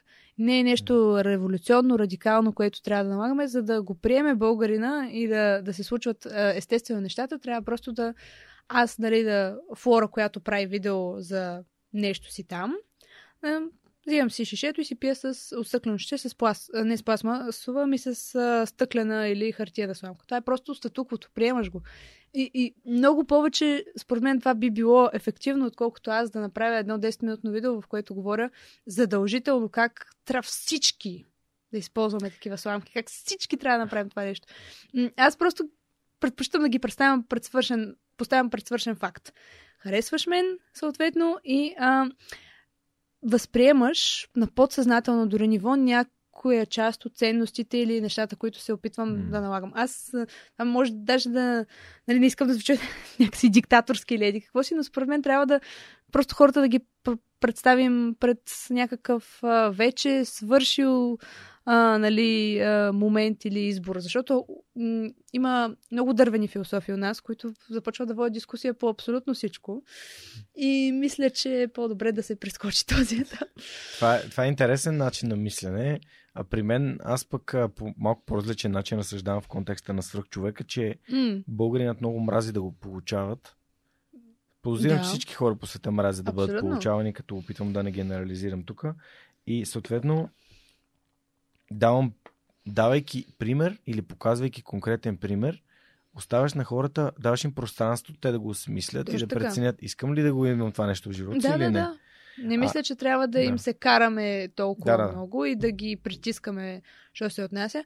А, аз съм забелязала, че хората сами започват да правят неща, м- с, като пример според кой, който са видяли от някой, когото харесват. Примерно, аз никога не съм казвала на моите последователи, трябва да се интересувате супер много от политика, трябва да, нали, да гледате новини, да следите mm-hmm. всички политически предания. Аз мятам, че това се подразбира от съдържанието, което правя и нали, хората, които съм поканила, примерно през изминалата година. И постоянно срещам хора на улицата, които ми казват, аз те интересувам от политика благодарение на теб, нали, благодарение на твоите видеа и това е, няма нищо по-хубаво от това да го чуеш. Никога не съм им казвала изрично, това е най-важното нещо, трябва да следите, да сте граждански активни. Напротив, те, когато те харесат вече като човек и като а, преценят, че продукта, който произвеждаш е достатъчно добър и те, те сами започват да искат да приличат на теб и да използват стъклени шишета и а, еди какви си сламки. Те сами искат да се доближат до този образ, който са харесали. Без да ги караш. Интересно. Да. Нали, като двама създатели на съдържание си говорят и разсъждавам. Да. Добре, има ли съвети, които ти би дала на, на, другите, на другите млади хора, които те слушат или които mm-hmm. след подкаста, а, които всъщност биха могли да им помогнат да създадат положителна промяна? Бих искала да им пожелая или да им кажа да са а, как да кажа, винаги активни, независимо дали ще в а, гражданско отношение, в политическо, в каквото искат да се занимават, според мен е супер важно да са инициативни и да вземат те възможността. Сега живеем в държава, в която все още не се е доближила толкова много до а, високо европейското или дори средно европейското ниво, като говорим за възможности, които mm. да имаме а, налични. Това предоставя повече възможности за тези, които ще се опитат и ще са тук в този период да ги създадат, да ги вземат и да ги доразвият. А, и затова аз насърчавам моите хора да бъдат инициативни и вместо да си кажете ми, то не става това нещо, защото в България няма такава опция. Не, а, направи възможност да има такава опция. Замисли се, има ли начин това да се случи, има ли начин ти да си част от навлизането, примерно, на нещо конкретно, като услуга, която нямаме. Добре, тук си говорихме за корупцията. Всъщност, мислиш ли, че младите хора си дават сметка как това, че сме част от една голяма общност като Европейския съюз, която ценностите са доста по-различни от тези, mm-hmm. които ние сме свикнали тук, би могло да, да повлияе в положителна посока. Именно за такава съществена тема, тъй като те много често ни обръщат внимание на. Аз не мисля, че те дори познават всички възможности, което, mm. които Европейския съюз им предоставя. А, и това нали, не е задължително тяхна вина. Пак казвам, хубаво е човек да се да разчитаме, че моите хора сами ще се, се интересуват, mm. но не прекалено положително да очакваме, че някой в 10-ти клас ще се събуди сутринта и ще иска да си провери какви са му правата, що се отнася до ли, европейски права и всичко а, по тая линия. Така че това с гражданското образование наистина е изключително ценно. А, що се отнася вече до а, това дали младите хора ще имат по някакъв начин променен възглед за и променени ценности нали, спрямо тази общност, аз вярвам, че да. Защото в много случаи аз съм чувала разговори от сорта на а, нали, аз мисля да направя такава и такава, а, нали, как да нарека, схема даже, или еди какво си, мисля да изтегля, примерно, филм от Замунда до... Много тъп, примерно, да кажем да. И някой се обажда и казва, аз уча в Германия, човек, това там абсолютно никога няма да стане, нали, не прави глупости. О, как го правиш е, това в България? Аз вярвам, че в един период нещата ще се уеднаквят и това, което говорихме за корупцията, вече, понеже сме части от тази европейска общност, малко по малко ще започнат да изчезват тези неща. Това е менталитет, който се насажда а, от ранна възраст. Аз сега имам много приятели, които предпочитат да плащат на услуги за стриминг, а, нали, сервиси, да не казваме имена, а, отколкото вече да си теглят филми от Замунда, което преди години беше нали, тотално различно. Защото в други държави, примерно, има закони срещу това нещо. В европейски държави, които той в България има, но просто не се спазват. Mm. А, така че вярвам, че а, положително би променило а, менталитета на голяма част от моите хора. За, за мен в Европейския съюз даде възможност на хора като нас, които създават съдържание, също да бъдем защитени. Да, абсолютно. Което не ти го засегна малко. Копирайт директивата, да. Да, и всъщност аз имам приятели, които са получавали така призовки от а, а, немските така, правораздаващи органи, че дължат конкретни суми заради материали, които забравения торен тракер, докато mm-hmm. те са били в командировка, е си идвал за други хора. Да. Което нали, под първо лице нали, познавам хора, лично аз, които са си плащали тези глоби и тук говорим за стотици до хиляди евра mm-hmm. а не просто някакви 10, 20, 30, 50 лева. Абсолютно. Добре. М- мен ми се иска някакси да си представя, че най-младите хора виждат България, която нали, ти скоро си в нали, своите 20 години, но от, през цялото време, в което ти си а, била гражданин, mm-hmm. така активен с права след 18 си години, ние сме били в Европейския съюз. И То голяма теб... част от моя живот е бил докато сме били в Европейския съюз. От 2007 година. От две... Точно така. От 2007 година. Аз си спомням какво е да не си европейски граждани. Ами ето сега имаме нали, възможността да пътуваме свободно из Европа и да, да бъдем, да реално да се чувстваме европейци, да. пътувайки се на лична карта. Абсолютно. А, има ли, нали, вече споменахме някои добри положителни примери, които сме виждали в, в Германия, в Холандия, така нататък. Ти mm. в интервюто за успелите даваш много добър пример за градския транспорт в Холандия. О, да. а, ето може да дадем и добър пример за това, за начина по който са организирани от към а, пътуване, по-малко леки автомобили и така нататък. Mm-hmm. А има ли нещо друго, което а, всъщност а, според младите хора Европейския съюз може да им помогне тук? Те виждат ли, виждат ли помощи, подкрепа. Защото ти тук използва някои много добри примери. Че има организации, които ти помагат да си ам, уеднаквиш дипломата. Да. А, има и други организации, които биха могли да те защитават от а, нали, копирайтинга, т.е. Да. имаш права на съдържанието, което създаваш. Има много неща, за които Европейския съюз може да помогне на младите хора. А тук, разбира се, е важно да не залитаме, нали, това го казвам като условие, в а, този а, менталитет, че трябва някой от Европа да дойде и да ни спаси. Аз вярвам, че ние трябва да станем активни сами по себе си и да, как да кажа, да направим така, че тези а, положителни неща, които искаме и виждаме като пример в Европа, да присъстват тук. Не може задължително да изчакваме някой да дойде и да тропне нали, по маста и да каже, еми от утре ще стане така. Трябва ние да а, бъдем активни в това отношение, да си ги изискваме тези неща. А, пътуванията са нещо, което а, аз като човек, който е нали, пътувал много често през Европа, за да си отида в пансиона в Англия, съм летяла и през Холандия, и през Германия. А, аз не мисля, че м- тези хора сега, които израстваме, за съжаление, осъзнават колко полезно е цялото това нещо, тъй като аз, както споменах, през почти целия си живот съм била с тези права, както се казва.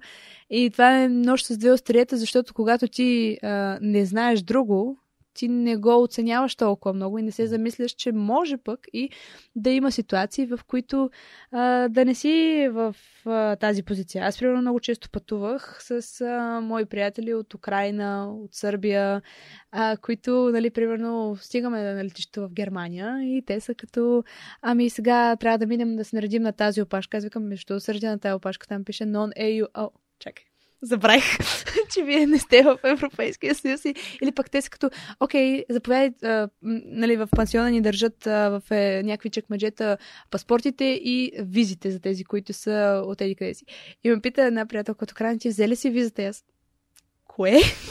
Или толкова а, неща, които не се замисляш, но когато си а, в позицията да а, си с хора, които нямат тези възможности, виждаш те как се борят, примерно, за, за тях, а, и за университетите дори има много по-трудно от хората, които не са от Европейски съюз и таксите, които плащат. Така че аз вярвам, че моите хора просто не виждат всички тези неща, които ги имат като даденост от както са родени. Тук ще използвам и една, една друга даденост. Възможността да продаваме и да купуваме неща Абсолютно. от Европейския съюз, което а, аз самия се възползвам доста често yes. нали, през Amazon Германия, което за мен лично е супер удобно, тъй като и не само а, нали, подценяваме необходимостта от а, нали, даване на, на, на данъци, което ускъпява всички, всички неща, mm-hmm. които си купуваме. Така че за мен тази свободната европейска зона също е страхотен бонус. А, да. Има ли, според теб, да се върнем малко и на любопитството, имаш ли някакъв конкретен начин, по който ако имаш нужда от помощ или подкрепа в едно или друго нещо, свързано с това, че сме част от Европейския съюз, ам, имаш, нали, примерно, да, да, да го откриеш, да влезеш на, на сайта на Европейската комисия, да започнеш да търсиш, да ровиш, а за да разбереш, примерно, както си говорихме преди малко за, за копирайтинга. Ами... Какъв е ами- твой инструмент, всъщност, да, се, да събираш информация? Ами най-често, то, вече в съвременния свят има толкова много възможности за събиране на такава информация. Деца вика, има и а, групи в социалните мрежи, които, примерно, а, що се отнася до някаква...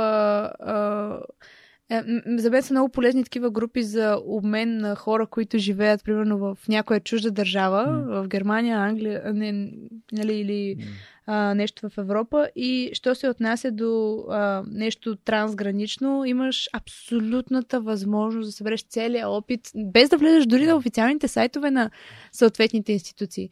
А, така че, а, а, а пък ако вече те те насочват а, в повечето случаи към сайта, казват ти, отиваш а, там в еди кой си раздел, а, намираш си информацията. Имаме толкова много м- неща, които, как да кажа, пак понеже са даденост, не може да м- да го усетиш толкова. А, всъщност, понеже а, исках, да те, исках да те питам за, за това, което в момента правиш, ти си част от БНТ. Да. Мечтава ли си някой да работиш в Българската национална телевизия? Не бих казала, че съм си мечтала, но е нещо, което, как да кажа, се радвам, че се е случило, да. Може да ми разкажеш как всъщност, как, как се случи така, че, в смисъл, стаж ли беше? Аз всъщност от Нов Български организираха стаж точно така, който отидох там, но за съжаление той беше само две седмици. След това навлязохме в COVID обстановката и стажа се прекрати. А към момента, в който подновиха стажа, аз вече бях на работа в БДТ. а, защото а, общо взето те ми харесаха видеята в а, YouTube. А, свързаха се с мен и казаха, че искат да правя рубрика в техния YouTube канал, а, за което наистина съм нали, благодарна, защото по принцип националната телевизия не е известна с това, че м- е толкова натис новите технологии, влогарите или нещо от сорта, така че се радвам, че все пак а, проявиха инициативата в случая. Мисля, че е нещо положително. Супер. А, много често в подкаста питам за, за книги. Mm-hmm. А, подготвила ли си си книги, които би препоръчал на аудиторията на Свърхчовек? Ох, реших, че ще питаш а, дали пиша книга, като всеки влогър, нали и мен, знаеш, че... И мен ме питат дали пиша книга. Така ли? Не, няма Пишеш да ли? Ами не, ама имам идеи. Общо за да събирам идеи. А, ами, наскоро прочетох а, една а, книга, която е, как кажа, доста добро впечатление ми направи. Mm-hmm. А, много мраз да ме питат за любима книга, защото тя се променя в зависимост. Да, Питам те за книги, които са ти помогнали или си ти, така са ти оставили сериозен отпечатък в съзнанието и би искала да ги препоръчаш на други хора, които могат да... Ами, а, много а, странно ще прозвучи, но а, книгата, която така най... А, силно впечатление а, ми постави да наистина много време съм, как кажа, разсъждала. А, помогна и факта, че изучавахме в а, училище в а, 11 клас. The Handmaid's Tale или История на прислужницата. Тя е дистопия. Mm-hmm. Аз много а, харесвах тогава а, дистопията като жанр и всичко, нали, и Оруел и а, всичко по тая линия. А, да, виждам.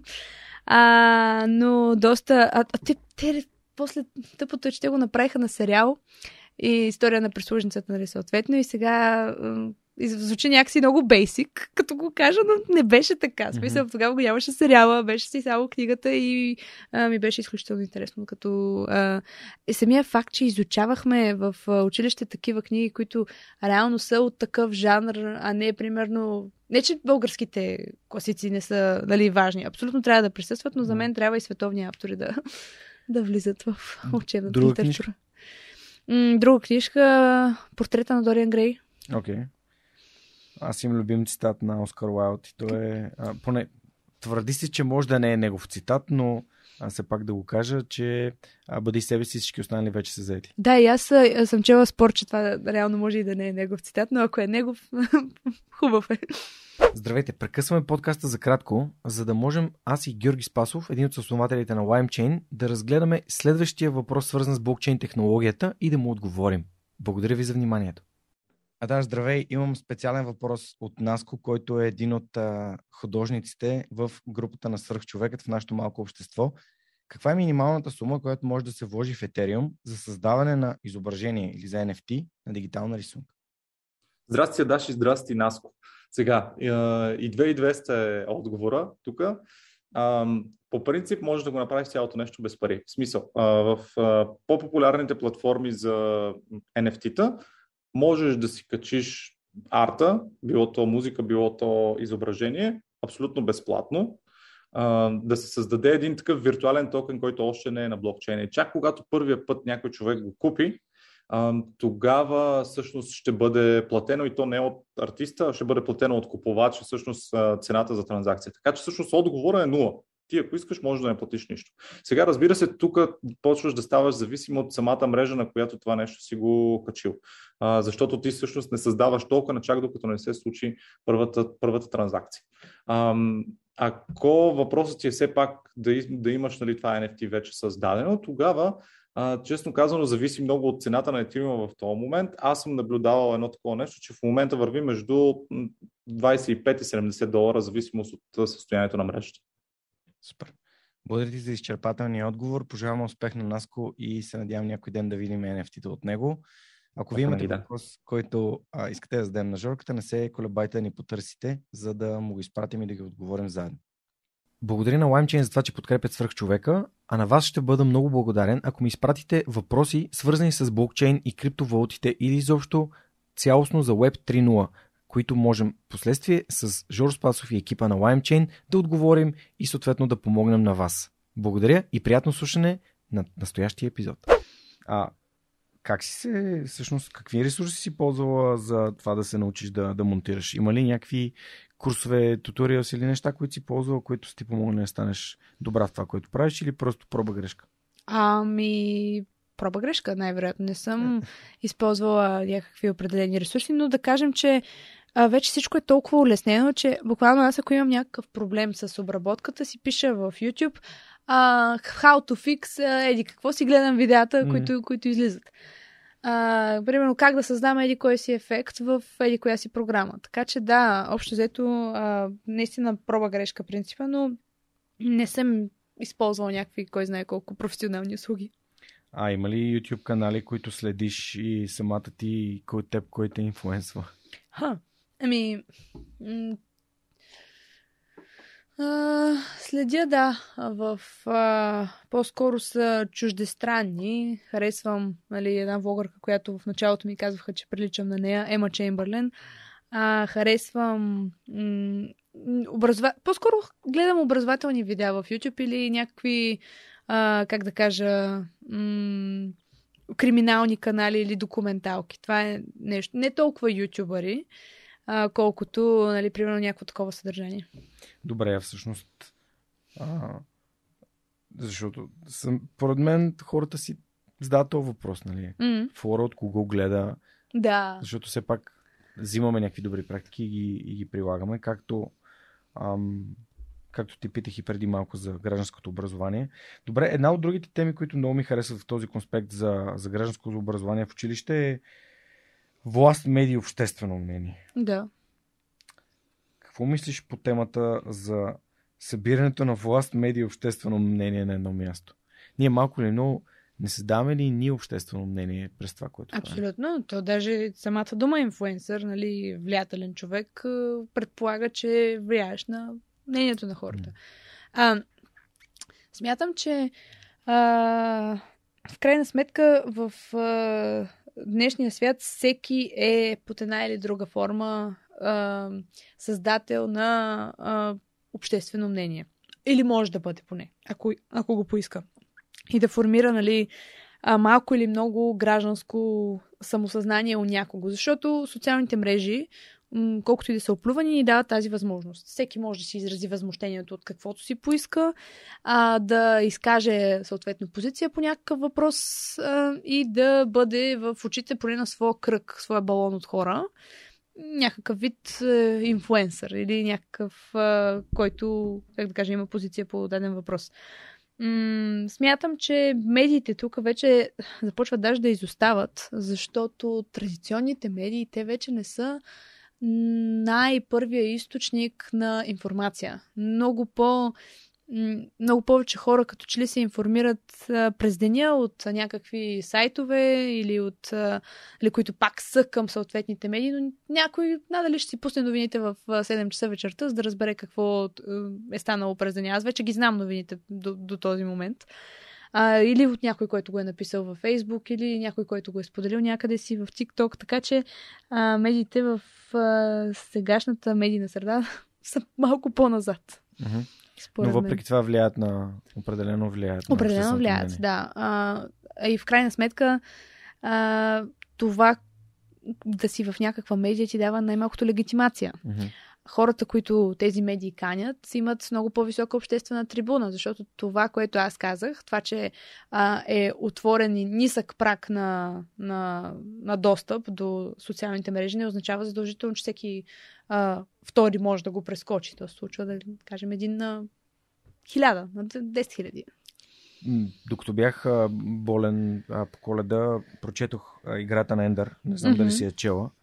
И там двама от героите в книгата, всъщност това са братя, брата и сестрата на главния герой, започват да пишат различни неща в а, различни вестници, като колонки и единият човек се превръща буквално в а, глобален, а, как да кажа, предводител на, на цивилизацията.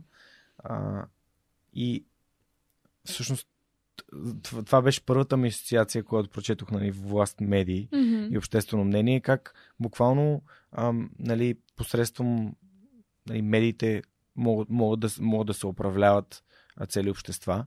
Та, има ли за теб неща, които е хубаво младите хора да знаят за това как те биват управлявани и как те могат да, да контролират този процес, така че да взимат осъзнати решения, а, а не просто да бъдат нали, малко ли много сляпо следващи. Манипулирани, да. Да, еми, да, манипулирани, сляпо следващи. Аз смятам, че най-малкото, което всеки човек, не само млад или не, може да направи, когато чете информация от медиите, да проверява кредибилността на, на съответните източници. Как? А, е, то има много начини, но а, първото, Кои което... Са нещата, които ти правиш?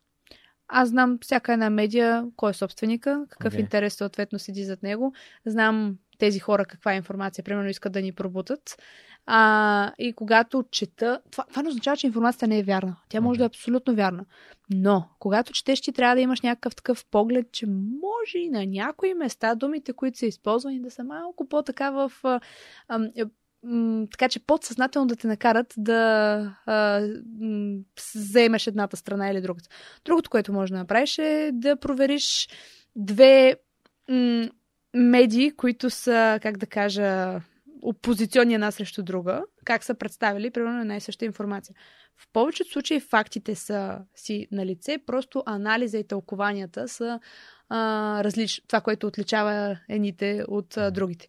И трето, което може да направиш е, ако наистина не си толкова добър в отсяването на плявата от реалната информация, може да си четеш информационни агенции. Просто там си имаш просто информацията, нямаш особено мнение, нямаш никакво мнение изказано, така че това са нали, някакви неща. Може да проверяваш нали, няколко източника и така нататък. И да не четеш медии, които не са, нали, примерно, Big Five, еди колко си, нали, най-истинските новини, БГ и някакви такива неща, които очевидно са такива фалшиви сайтове. Да, защото доста често срещам аз в български интернет споделени сайтове, които просто oh. са неясни, с неясен происход, неясна информация и ам, неясни интереси, които стоят mm. за, за, за тези сайтове. И ми беше интересно ти самата как, как, как проверяваш нещата и какъв съвет би дала на моите хора, когато искат да, да се. Защото трябва да се информираме. Да. А, едно от нещата, които аз бих добавил е да общувам с хора, които знам, че са информирани по темата. Да, абсолютно. И то, нали, естествено, хубаво би било да са от различни така и граници на самия спектър, чисто mm-hmm. политически, за да мога да съм спокоен, че съм получил повече. Това мой приятел ми го беше казал как гласува, не чете, не се интересува от нищо и събира информация от хора, чието мнение уважава и знае, че те се интересуват и, и взима, взима нали, преценява на базата на, на, на, на, мнението, което е събрал. Между другото, то, а, в що се отнася до това, мога да кажа, че реално аз, когато, а, али, пак да споменем тази европейска директива за mm. копирайта, първият път, когато чух за това нещо, беше представено като някаква а, директива, която идва да коли и беси в а, интернет и а, нали, един вид Европейската комисия се едно ни налага някаква а, супер страшна цензура на интернет пространството. Което, когато проучих и седнах да видя в а, малко по, а, нали, не толкова пристрастни медии, се оказа, че не седят точно така нещата и всъщност а, те се опитваха да защитят правата на създателите на музикално съдържание или на филмово съдържание, които много често дори хора като мен и хората, които се занимават с YouTube видеа, смятат, че що ме в интернет, то ни принадлежи. Може да го използваме както си искаме, без да даваме определен кредит и без да се притесняваме кой знае колко за копирайта, което всъщност въобще не е така.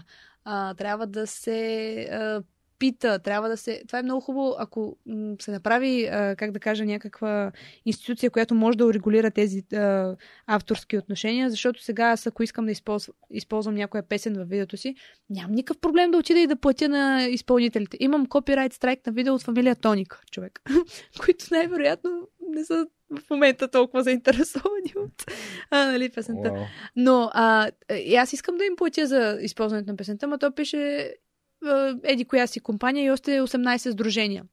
А, така че да, има много а, неща, които медиите представят под една или друга форма. След това, като поручиш, осъзнаваш, че всъщност нещата не седят а, точно по такъв начин. И ако говориш с хора, които са в съответната сфера, ти ще видиш защо, какво седи зад конкретния закон, зад конкретната ситуация. Нали? Примерно, какви са били интересите.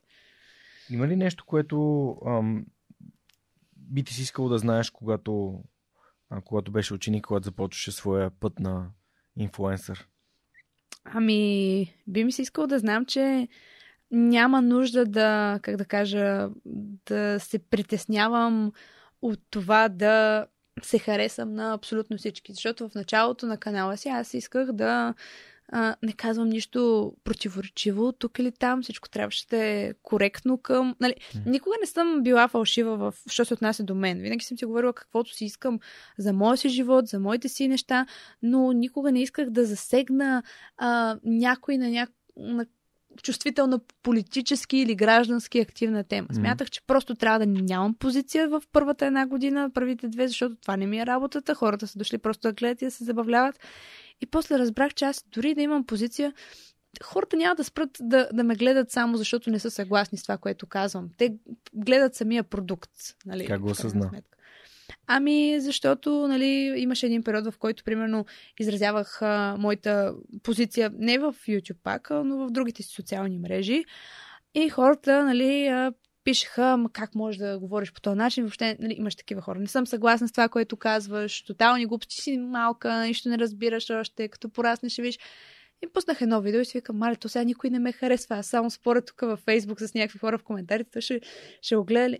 Никакъв резултат. Хората си гледаха видеото, въобще грам не ги не интересува. Те може да не са съгласни с моята позиция, но в крайна сметка те уважават това, което правя. Нали? Да, мислиш ли, че хората правят разлика между твоята гражданска позиция като човек, като индивид, като част от обществото и като всъщност платформата ти като място, където има забавни, полезни, интересни видеа? Стига тя да не им е наложена, да.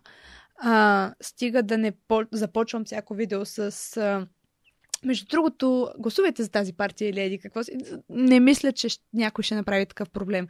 Биха си казали, е, Абе, тя е много готина. Малко е шашава, що се отнася до това, нали? Говори някакви там го... Ако наистина тотално не са съгласни. А, обаче, в крайна сметка, ме ме кефят видеята и ги гледам. Или става, примерно. Не мисля, че трябва създателите на съдържание да се страхуват да бъдат активни, защото, пак казвам, а, продукта е важното нещо накрая. Хората и да не им харесва, и да, и да им харесва, няма друг, който, примерно, да им достави същия продукт в, в това нещо. Но е так... важно и ти да си имаш гражданска позиция. Абсолютно, точно така. Аз иначе се обезличавам себе си, нали? Да. А... Тоест ти ги разделяш ги двете неща, нали? Това, което ти казваш, ако те разбирам правилно, е да не, да не използваш гражданската си позиция да налагаш на твоята аудитория, а, да, аз имам пряко. отделно. В смисъл, такъв ти си имаш, ти си имаш човешки личен профил, в който говориш за нещата, които са ти важни. Аз, аз правя Не, също аз пак го, пак го а, м- примерно пак го правя в мо... Нямам си отделен личен профил, за който ги говоря тези Има си фейсбук страница, на която си пишеш нещата, които Абсолютно, си твои да. като фора стратива, а не като фора ютубъра. Да, но аз пак вярвам, че са един и същи човек. Просто не мисля, че а, задължително а, нали, трябва да изпитвам аз някакво притеснение да, да изразя тази позиция. Аз също съм човек, имам право да имам мнение за тези неща, независимо от аудиторията. А, стига да, нали, да, не, да не го правя по някакъв начин, по който наистина да, да изглежда като налагане. Не виждам а, какъв е проблема. Или пък да им кажа, вие може да гледате моите видеа само ако сте съгласни с нали, тази позиция. Mm. Другите марш не ме интересуват. Няма mm. как да стане това нещо, примерно. Според мен, ам, една от темите, които, така, понеже днес разглеждаме а, всъщност гражданското образование, разглеждаме и всъщност а, нашите права като членове и като част от Европейския съюз. Едно от най-забавните неща е, че всички в Западна Европа свързват България с туризъм mm-hmm. и с, а, нали, с нали, северната част от Европейския съюз с а, нали, Слънчев бряг и с да. а, много алкохол и красиви жени. Да, да, а, но всъщност а, а, това е един страхотен, според мен, един страхотен начин да да имаме една хубава визитка. Нали? Имаме хубави сезони, имаме четири сезона, имаме място за хубав туризъм. А, ти всъщност сещаш ли се за, за други така ам, предимства, които България има, да, бидейки част от Европейския съюз а, и всъщност уж нали, с последни, последни по ам, дадени економически показатели, но пък част все пак от лигата на, а, богатите. на богатите, така да се каже. Да. Това е премиер лиг на, на, на света.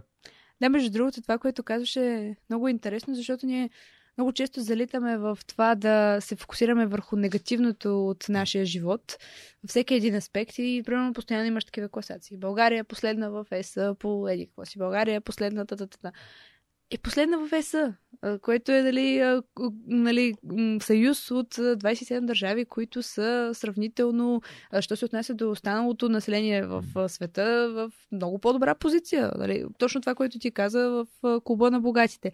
И достатъчно е да се разходиш до някои от нашите съседки, които не са в Европейския съюз, да видиш някакви разлики, които примерно не мисля, че хората дори осъзнават. Сега, може да ти се звучи супер повърхностно, но когато отидеш в Македония или Сърбия и там няма Макдоналдс, няма Старбъкс, няма големи вериги, които да са навлязли, защото те просто не, много по-затруднено е навлизането на някаква голяма верига и да, да се открие представителство, примерно в държава, която не е членка на Европейския съюз. Мисля, че тогава малко или много разбираш колко по-улеснено е и правенето на, на бизнес а, нали, у нас. А, и потребителското, как да кажа, а, потребителския избор е много по-голям, съответно. А също така, а, у нас все пак, а, мисля, че имаме доста предпоставки за, нали, както ти спомена за туризъм, има хора от държави, които ние смятаме за много по-развити и по, как да кажа, успешни от нас, които идват в България и казват, нали, това наистина е уникално, трябва да го развиете, трябва да по някакъв начин да, да, да стане нали, на, на същото ниво, което, примерно, много по-не благоприятни за туризъм и за развитие места в тези държави са успели да ги превърнат в, в това нещо. Така че да, има много примери, които може да се вземат. Е, лятото е много. Миналата, по-миналата година бях на една сватба в Каварна. Имаше изключително много румънци, които идват на българско Черноморие. А в Гърция има много български коли, а има много румънски О, да. коли. Тоест, това свободата да отидеш утре на почивка. Това като... с Гърция е страхотен пример, защото а, аз сега, когато отида юни, юли, август в Северна Гърция, то основно чуваш българска реч на повечето места. В смисъл, задължително ще чуеш, mm-hmm. а, като отидеш. Това, че хората нали, могат просто да си а, вземат шапката и куфара и за три дена да си отидат от София, да, да си минат през границата нали, без проблеми, да, да отидат в Гърция. Така, това, нали, не, аз не си спомням, пак казвам времената, които го е нямало, но съм чувала, че, че го е нямало в все някакъв период от, от живота. Това, което го имаш като нали, даденост, съжаление. Като ти е даденост и малко по-трудно а, да го оцениш така. Мисля, че единственият пример, който бих могъл да дам е като отидеш в САЩ и трябва да се наредиш на опашката, че пристигаш от някакво друго място, което трябва да му проверят визата и отнема а, супер много време. Така че да, тази свобода на предвижване и свободата да правиш бизнес и не, не само не си задължен да правиш бизнес само в България. Ми, Но, да. Също така, между търговската марка на свръхчовек е регистрирана за, за Европа, разбира се, mm-hmm. което също е нещо, което е предимство. Тоест, твой бизнес може да бъде регистриран в България, търговската ти марка може да въжи за, нали, за, за, за целия Европейски съюз, което също е доста сериозно предимство. Добре, ам... Аз дори мога да дам и пример, защото mm-hmm. когато живеех, нали, все пак в Великобритания, тя беше част от Европейския съюз, mm-hmm. сега вече няма как да е, но а, аз изчупих крака там. И трябваше да отида на много прегледи, съответно, които а, как се покриха с Европейска здравна карта, която, примерно, а, ти дава възможност да как кажа, да получиш достъп до здравеопазване, като се носи част от държавата, в която пребиваваш към момента. А, така че има супер много неща, които мисля, че като възможности хората трябва да знаят за тях и да, и да се възползват и да ги а, доразвиват и да ги оценяват. И тук бих се върнал към, към началото на нашия разговор. Нека сме любопитни към възможностите, които имаме като Точно част от Европейския съюз, защото те са, те са доста, доста и доста големи. Добре, а, ти ми каза за, за, твоите, за твоите любими книги и, и хората, които следваш в, в YouTube. А, има ли има ли други, понеже спомена и за, за жената, за момичето, което ти е написал, че вече се интересува от реално от това, което се случва в България и тогава виждам как ти светват очите, когато получаваш така обратна връзка. А получаваш ли обратна връзка в започвайки да правиш видеята от начало и всъщност това ли те караше да продължаваш или просто ти си знаеш, че това ще го правиш за, за дълго време? А, така ми светнаха очите, защото като спомена за това нещо, много често нали, чувам а, такива коментари в момента, че хората се интересуват от политика заради мен, но наистина имаше един пример с едно конкретно момиче, което ми написа супер сърцераздирателно съобщение, как тя въобще грам не се е интересувала от политика, а в момента работи в Брюксел. А, и е получила тази възможност а, нали, в Европейския парламент да, нали, тя го акредитира, аз смятам, че си, са си нейните усилия, но каза аз без този интерес към политиката, който започнах да, да имам от твоите видеа, аз нямаше изобщо да, да, да работя тук, да видя цялото нали, това нещо, да, да, да съм в тази част от живота си. Мен наистина ми стана много приятно, защото това е все едно някаква, някакъв житейски път, който е бил повлиян под някаква форма от тебе. Това е наистина много по-ценно от всичките лайкове, гледания и, и, и така нататък. А, в началото получавах също така а, добра обратна връзка, само че тя беше по-скоро за това, че а, хората се замисляха дали в крайна сметка да, как да кажа, да м- отиват на да, да се интересуват от някакви конкретни теми, които, примерно, задължително не са част от всеобщо приетото а, разбиране. Примерно, много хора смятаха, че да се интересуваш от а, гражданско нали, образование, от политика, от всичко, що се отнася до това е по-скоро скучно и не си кой знае колко готин. Но сега появява се някакъв човек с 100 000 абоната, който открито говори за тези неща и вече не мисля, че е толкова тъпо, нали, в, в, крайна сметка. А, така че, мисля, че да, и, и от началото ги имаше тези хора в зародиш. А мислиш ли, че пътя по който ти си вървяла и всъщност това, че те видеята ти са достъпни и ти не ги сваляш старите ти, Mm-hmm. показват на хората как твоите интереси са се променили, как ти се развила като човек и това е изградило един истински човешки реален образ на флора, която не само децата на, на хората, които се занимават с политика и бизнес, Мгм. познават. О, абсолютно. Даже вчера с приятели ми гледахме а, видеа, които съм... Нали, той искаше да му покаже няколко мои... Аз исках да му покажа няколко мои видеа по-скоро. А, но, а, нали, първо му пуснах едно, с което изключително много се гордея. То е когато емигрантите се връщат в България. Едно доста популярно мое видео. А, и е фокусирано изцяло върху емигрантския начин на живота, общо взето. А, това ми беше видео, с което наистина а, мога да си окачествя канала и да кажа, ето това е видео, изгледай го, ако не ме харесваш след това, прав ти път, нали? а, да, но той пусна и някакво видео, което е... към него тогава. Добре. Някакво по-старо видео, което беше май... А, не, всъщност когато емигрантите напускат България. А той пусна, когато емигрантите се връщат в България, което е по-старо и не се гордея чак толкова с него, защото не е толкова на, на добро ниво. Вика, не искам да го изгледаме и това е. Ама не, то е тъпо, няма да го гледаме. Но в крайна сметка той не го намери за, нали, за тъпо. Просто аз, знаейки откъде съм тръгнала и а, какъв път съм извървяла, а, знам, че мога и по-добре. И като видя началната си фаза, си казвам, о, не, това е тотална глупост, защо ще се занимаваме да... Но истината е, че хората не са в главата ти и те като видят нещо такова, няма да си кажат задължително, че е тъпо. Просто може да забележат, че има някаква промяна, някаква градация, но това не е нещо негативно. Затова аз не си трия старите видеа, оставям ги, нека да гледат.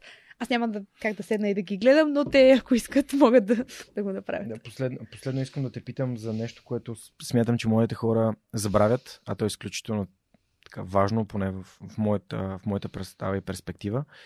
Когато започваш да, да правиш нещо, ти каза, че влагаш много време. До каква степен определяш завършеното ти видео нали, и дори сега, но и в началото, особено важно ми е в началото, за трябва ли да е перфектно, за да го пуснеш и какво мислиш за перфек... перфекционизма? По-скоро пречи или по-скоро помага? Ами, за съжаление, аз страдам от това нещо и винаги съм искала да е перфектно видеото, когато го пусна. А, но, но аз се хващам сама, че давам обратния съвет на хората, които искат да си започнат канал. Много хора ми казват, искам да се занимавам с инфуенсърство, искам да направя YouTube канал, ама няма в момента точния фотоапарат, ще спестявам още 3 месеца, ще си го купя. И аз казвам, имаш смарт телефон с много добра камера, защо не снимаш с него? Защото аз съм започнала с телефон да снимам, не съм имала камера или звукови устройства. Те, не, не, не, абсурд, няма как да снимам с телефон, като си купя камера. Купува си камера и вика ми, не, не, ме ми трябва и ме ми трябва и специалния микрофон, трябва ми програмата. Тогава, като ги купя всичките. И то мина една година. И аз им казвам, «Бе, не мисля, че това е най-важното, когато искаш да започнеш някакъв канал за съдържание. Все пак аз съм на мнение, че и, с, и без висококачествена техника може да произвеждаш висококачествено съдържание. А, разбира се, по-хубаво, ако имаш възможността, но не е задължително абсолютно, така че а, бих им дала по-скоро съвета да не са перфекционисти в, що се отнася до външните фактори, но да са перфекционисти, що се отнася до самото съдържание, що се отнася до идеите, концепцията, обработката.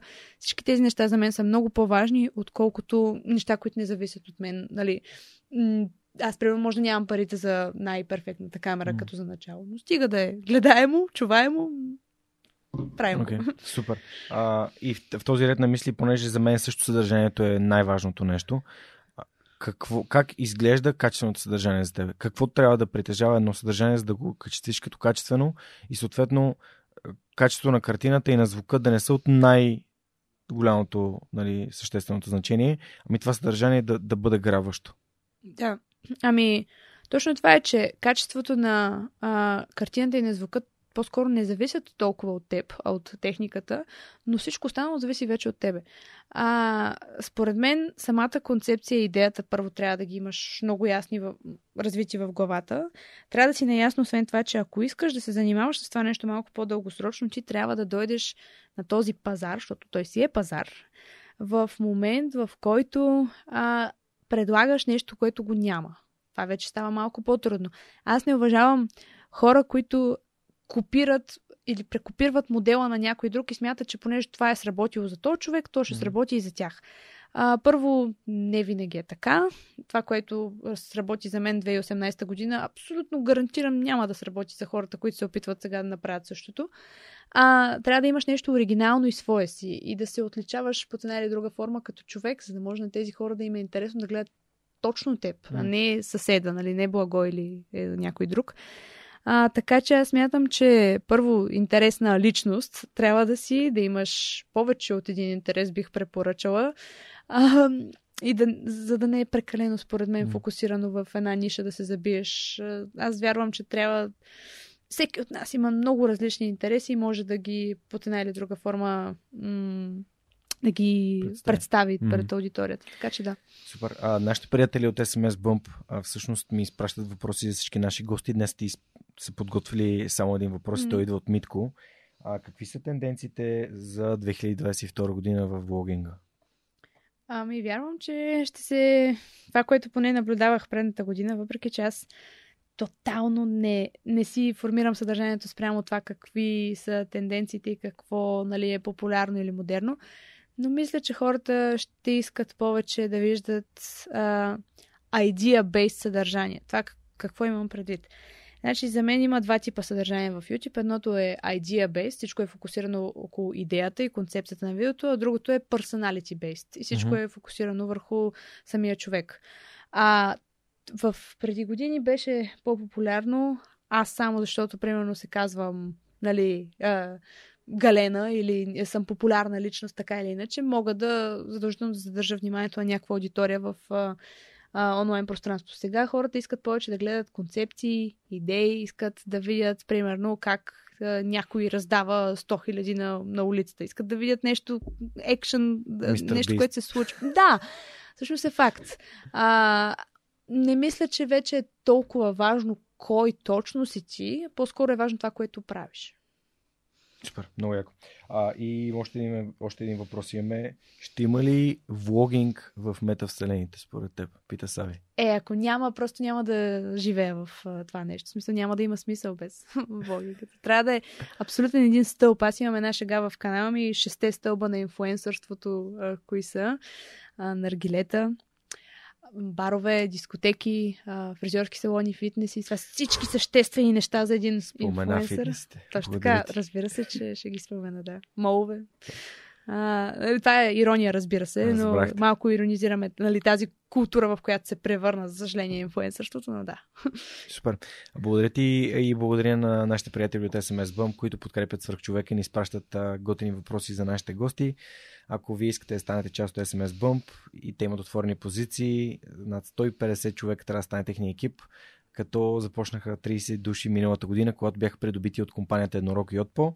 И те а, всъщност са, работят от а, Location Independence, или т.е. работят където преценят взимаш си служебния мак и отиваш да си работиш, може да си правиш влогове от Гърция, от Виена, от Париж, така или иначе сме в Европейския съюз и съответно може да си навсякъде, където ти си иска. Аз лично препоръчвам Португалия, а, така че това е моят а, а, новооткрит диамант на Европейския съюз и дестинациите за пътуване. Ако имате интерес, не е нужно само да сте технически специалист. Може да разгледате отворените им позиции в сайта на Yotpo и SMS Bump или на джоборда на DFBG. Пък аз им казвам голямо благодаря за това, че подкрепят свърхчовекът. Насочваме се към последните така, въпроси на нашия разговор. Аз винаги питам хората как да направим България едно по-добро, едно по-щастливо място. Ние вече с теб си заговорихме за възможностите, които имаме като част от Европейския съюз, заговорихме си за важността на гражданското образование. Има ли нещо, което според теб е важно да продължим да правим? Аз мисля, че а, това е нещо, което, докато нали, някои от нещата, за които говорихме, засягат а, някаква по- а, формализирана а, промяна, по-институционализиран натиск. Това е едно от нещата, които зависят от абсолютно всеки а, гражданин.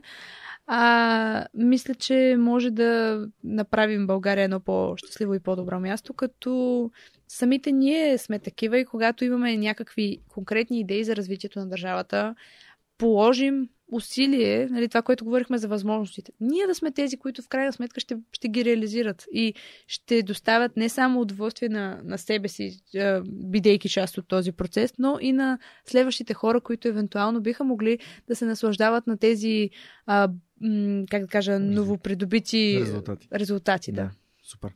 А, фора много ти благодаря, че ми гостува в човека. Радвам се, че има такива млади хора, които се борят за нещата, които са важни за тях. Благодаря. Пожелавам ти успех с, с канала и а, мисля, че има така. Аз не, не обичам лишеното от, от смисъл съдържание и затова някакси ми е тъжно, че има един конкретен човек, който има над 1 милион абоната. За мен трябва хора като теб да имат над 1 милион абоната, защото а, гражданското, нали, а, гражданското общество е важно и то трябва да бъде ръководено и насочвано от хора, които имат а, не са обесърчени, ами имат вярата, че предстои едно по-добро бъдеще. Така че ти благодаря за енергията и времето, което влагаш, монтирайки Благодаря. твоите видеа и ти пожелавам а, нали, да правиш нещата с все по-голяма лекота и да достигат все повече хора. Благодаря много и аз за поканата. И поздрави на аудиторията на Свръхчовека. Благодаря ти. А, благодаря ви на вас, че бяхте свърх човека за пореден вторник. Знаете, всеки вторник любимата ви платформа за слушане на подкасти и разбира се в YouTube, където аз имам скромните 5000 абоната, но гоня фора с нейните 120 000. Надявам се, че някой ден ще мога да съм там а, в висините на, на българския YouTube и трендинг съдържанието а, на, а, на свръхчовек. а, Съдържанието на свръхчовек ще бъде в а, трендинг видеята на YouTube. Това е една много, много смела мечта, но а, няма да спирам докато не я осъществя. Благодаря ви, че слушате, споделяте и харесвате това, което правим. Знаете, че може да станете част от нашата малка и скромна общност, като а, подкрепите подкаста или ако пък решите просто да споделите епизода, това наистина ще бъде също огромна подкрепа за нас. Пожелавам ви да сте здрави през тази 2022 година и ви очаквам следващия вторник в Свръхчовекът. Историите, които вдъхновяват.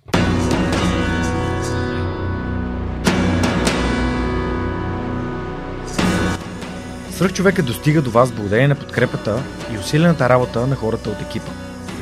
Това са Анна Мария Ангелова, Анелия Пейчева, Марин Митев, Моника Ангелова, Слав Радоев, Симеон Миронов, Цветелина Тотева, Ясен Георгиев, Яница Цонева и Теодора Николова. Този епизод достигна до вас благодарение на подкрепата на патроните на подкаста. Адриан Голяшки, Александър Александров, Александър Гейне, Александър Гиновски, Александър Киречев, Александър Куман, Александър Силгиджан, Ангел Георгиев, Андрей Грозданов, Анелия Стоянова, Ани Сарамбелиева, Анна Андонова, Анна Радева, Асен Величков, Асен Цветков, Атанас Атанасов, Атанас Деневски, Бисер Вълов, Богдан Дринков, Богомила Трайкова, Борис Тилов, Борислав Борисов, Борислав Дончев, Борислав Сандев, Боряна Георгиева, Валентина Алексиева, Василия Свилева, Вили Енчев, Величка Георгиева, Вентислав Спасов, Весето Купенов, Виктор Калчев, Велизар Ганчев, Галин Стефанов, Георги Генов, Георги Димитров, Георги Орданов, Георги Капазин, Георги Малчев, Георги Москов, Гилджан Джебирова, Даниил Петков, Даниел Гочев, Даниел Гошев,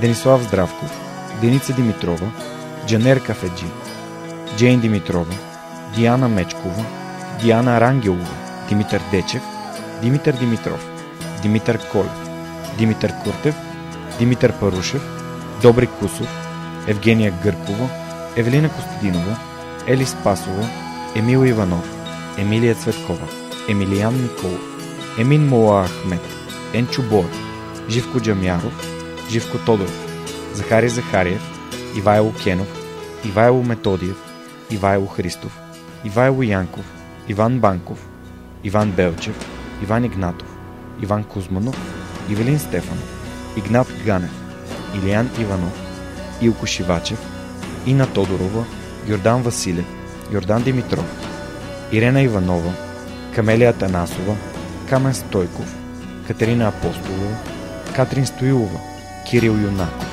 Константин Данков, Константин Пеловски, Константин Спасов, Коста Атанасов, Красимира Банкова, Кристиян Вълов, Кристиян Иберик, Кристиян Михайлов, Лиляна Батолова, Лиляна Берон, Лъчезар Димитров, Люба Венкова, Люба Ганчева, Любомир Василев, Любомир Киров, Людмил Караулан, Маргарита Троанска, Марин Митев, Мария Дилова, Мария Митева, Мария Тодорова, Марияна Лозанова, Мартин Ангелов, Мартин Бенков, Мартин Петков, Мартина Георгиева, Майя Йовчева, Милена Младенова, Милин Джалалиев, Мими Ридър, Мирослав Желещев, Мирослав Моравски, Мирослав Филков, Митко Василев, Михаил Касапинов, Моника Ангелова, Надежда Гешева, Надя Шумкова, Невена Пеева, Нетко Христов, Нели Димитрова, Никола Томов, Николай Василев, Николай Георгиев,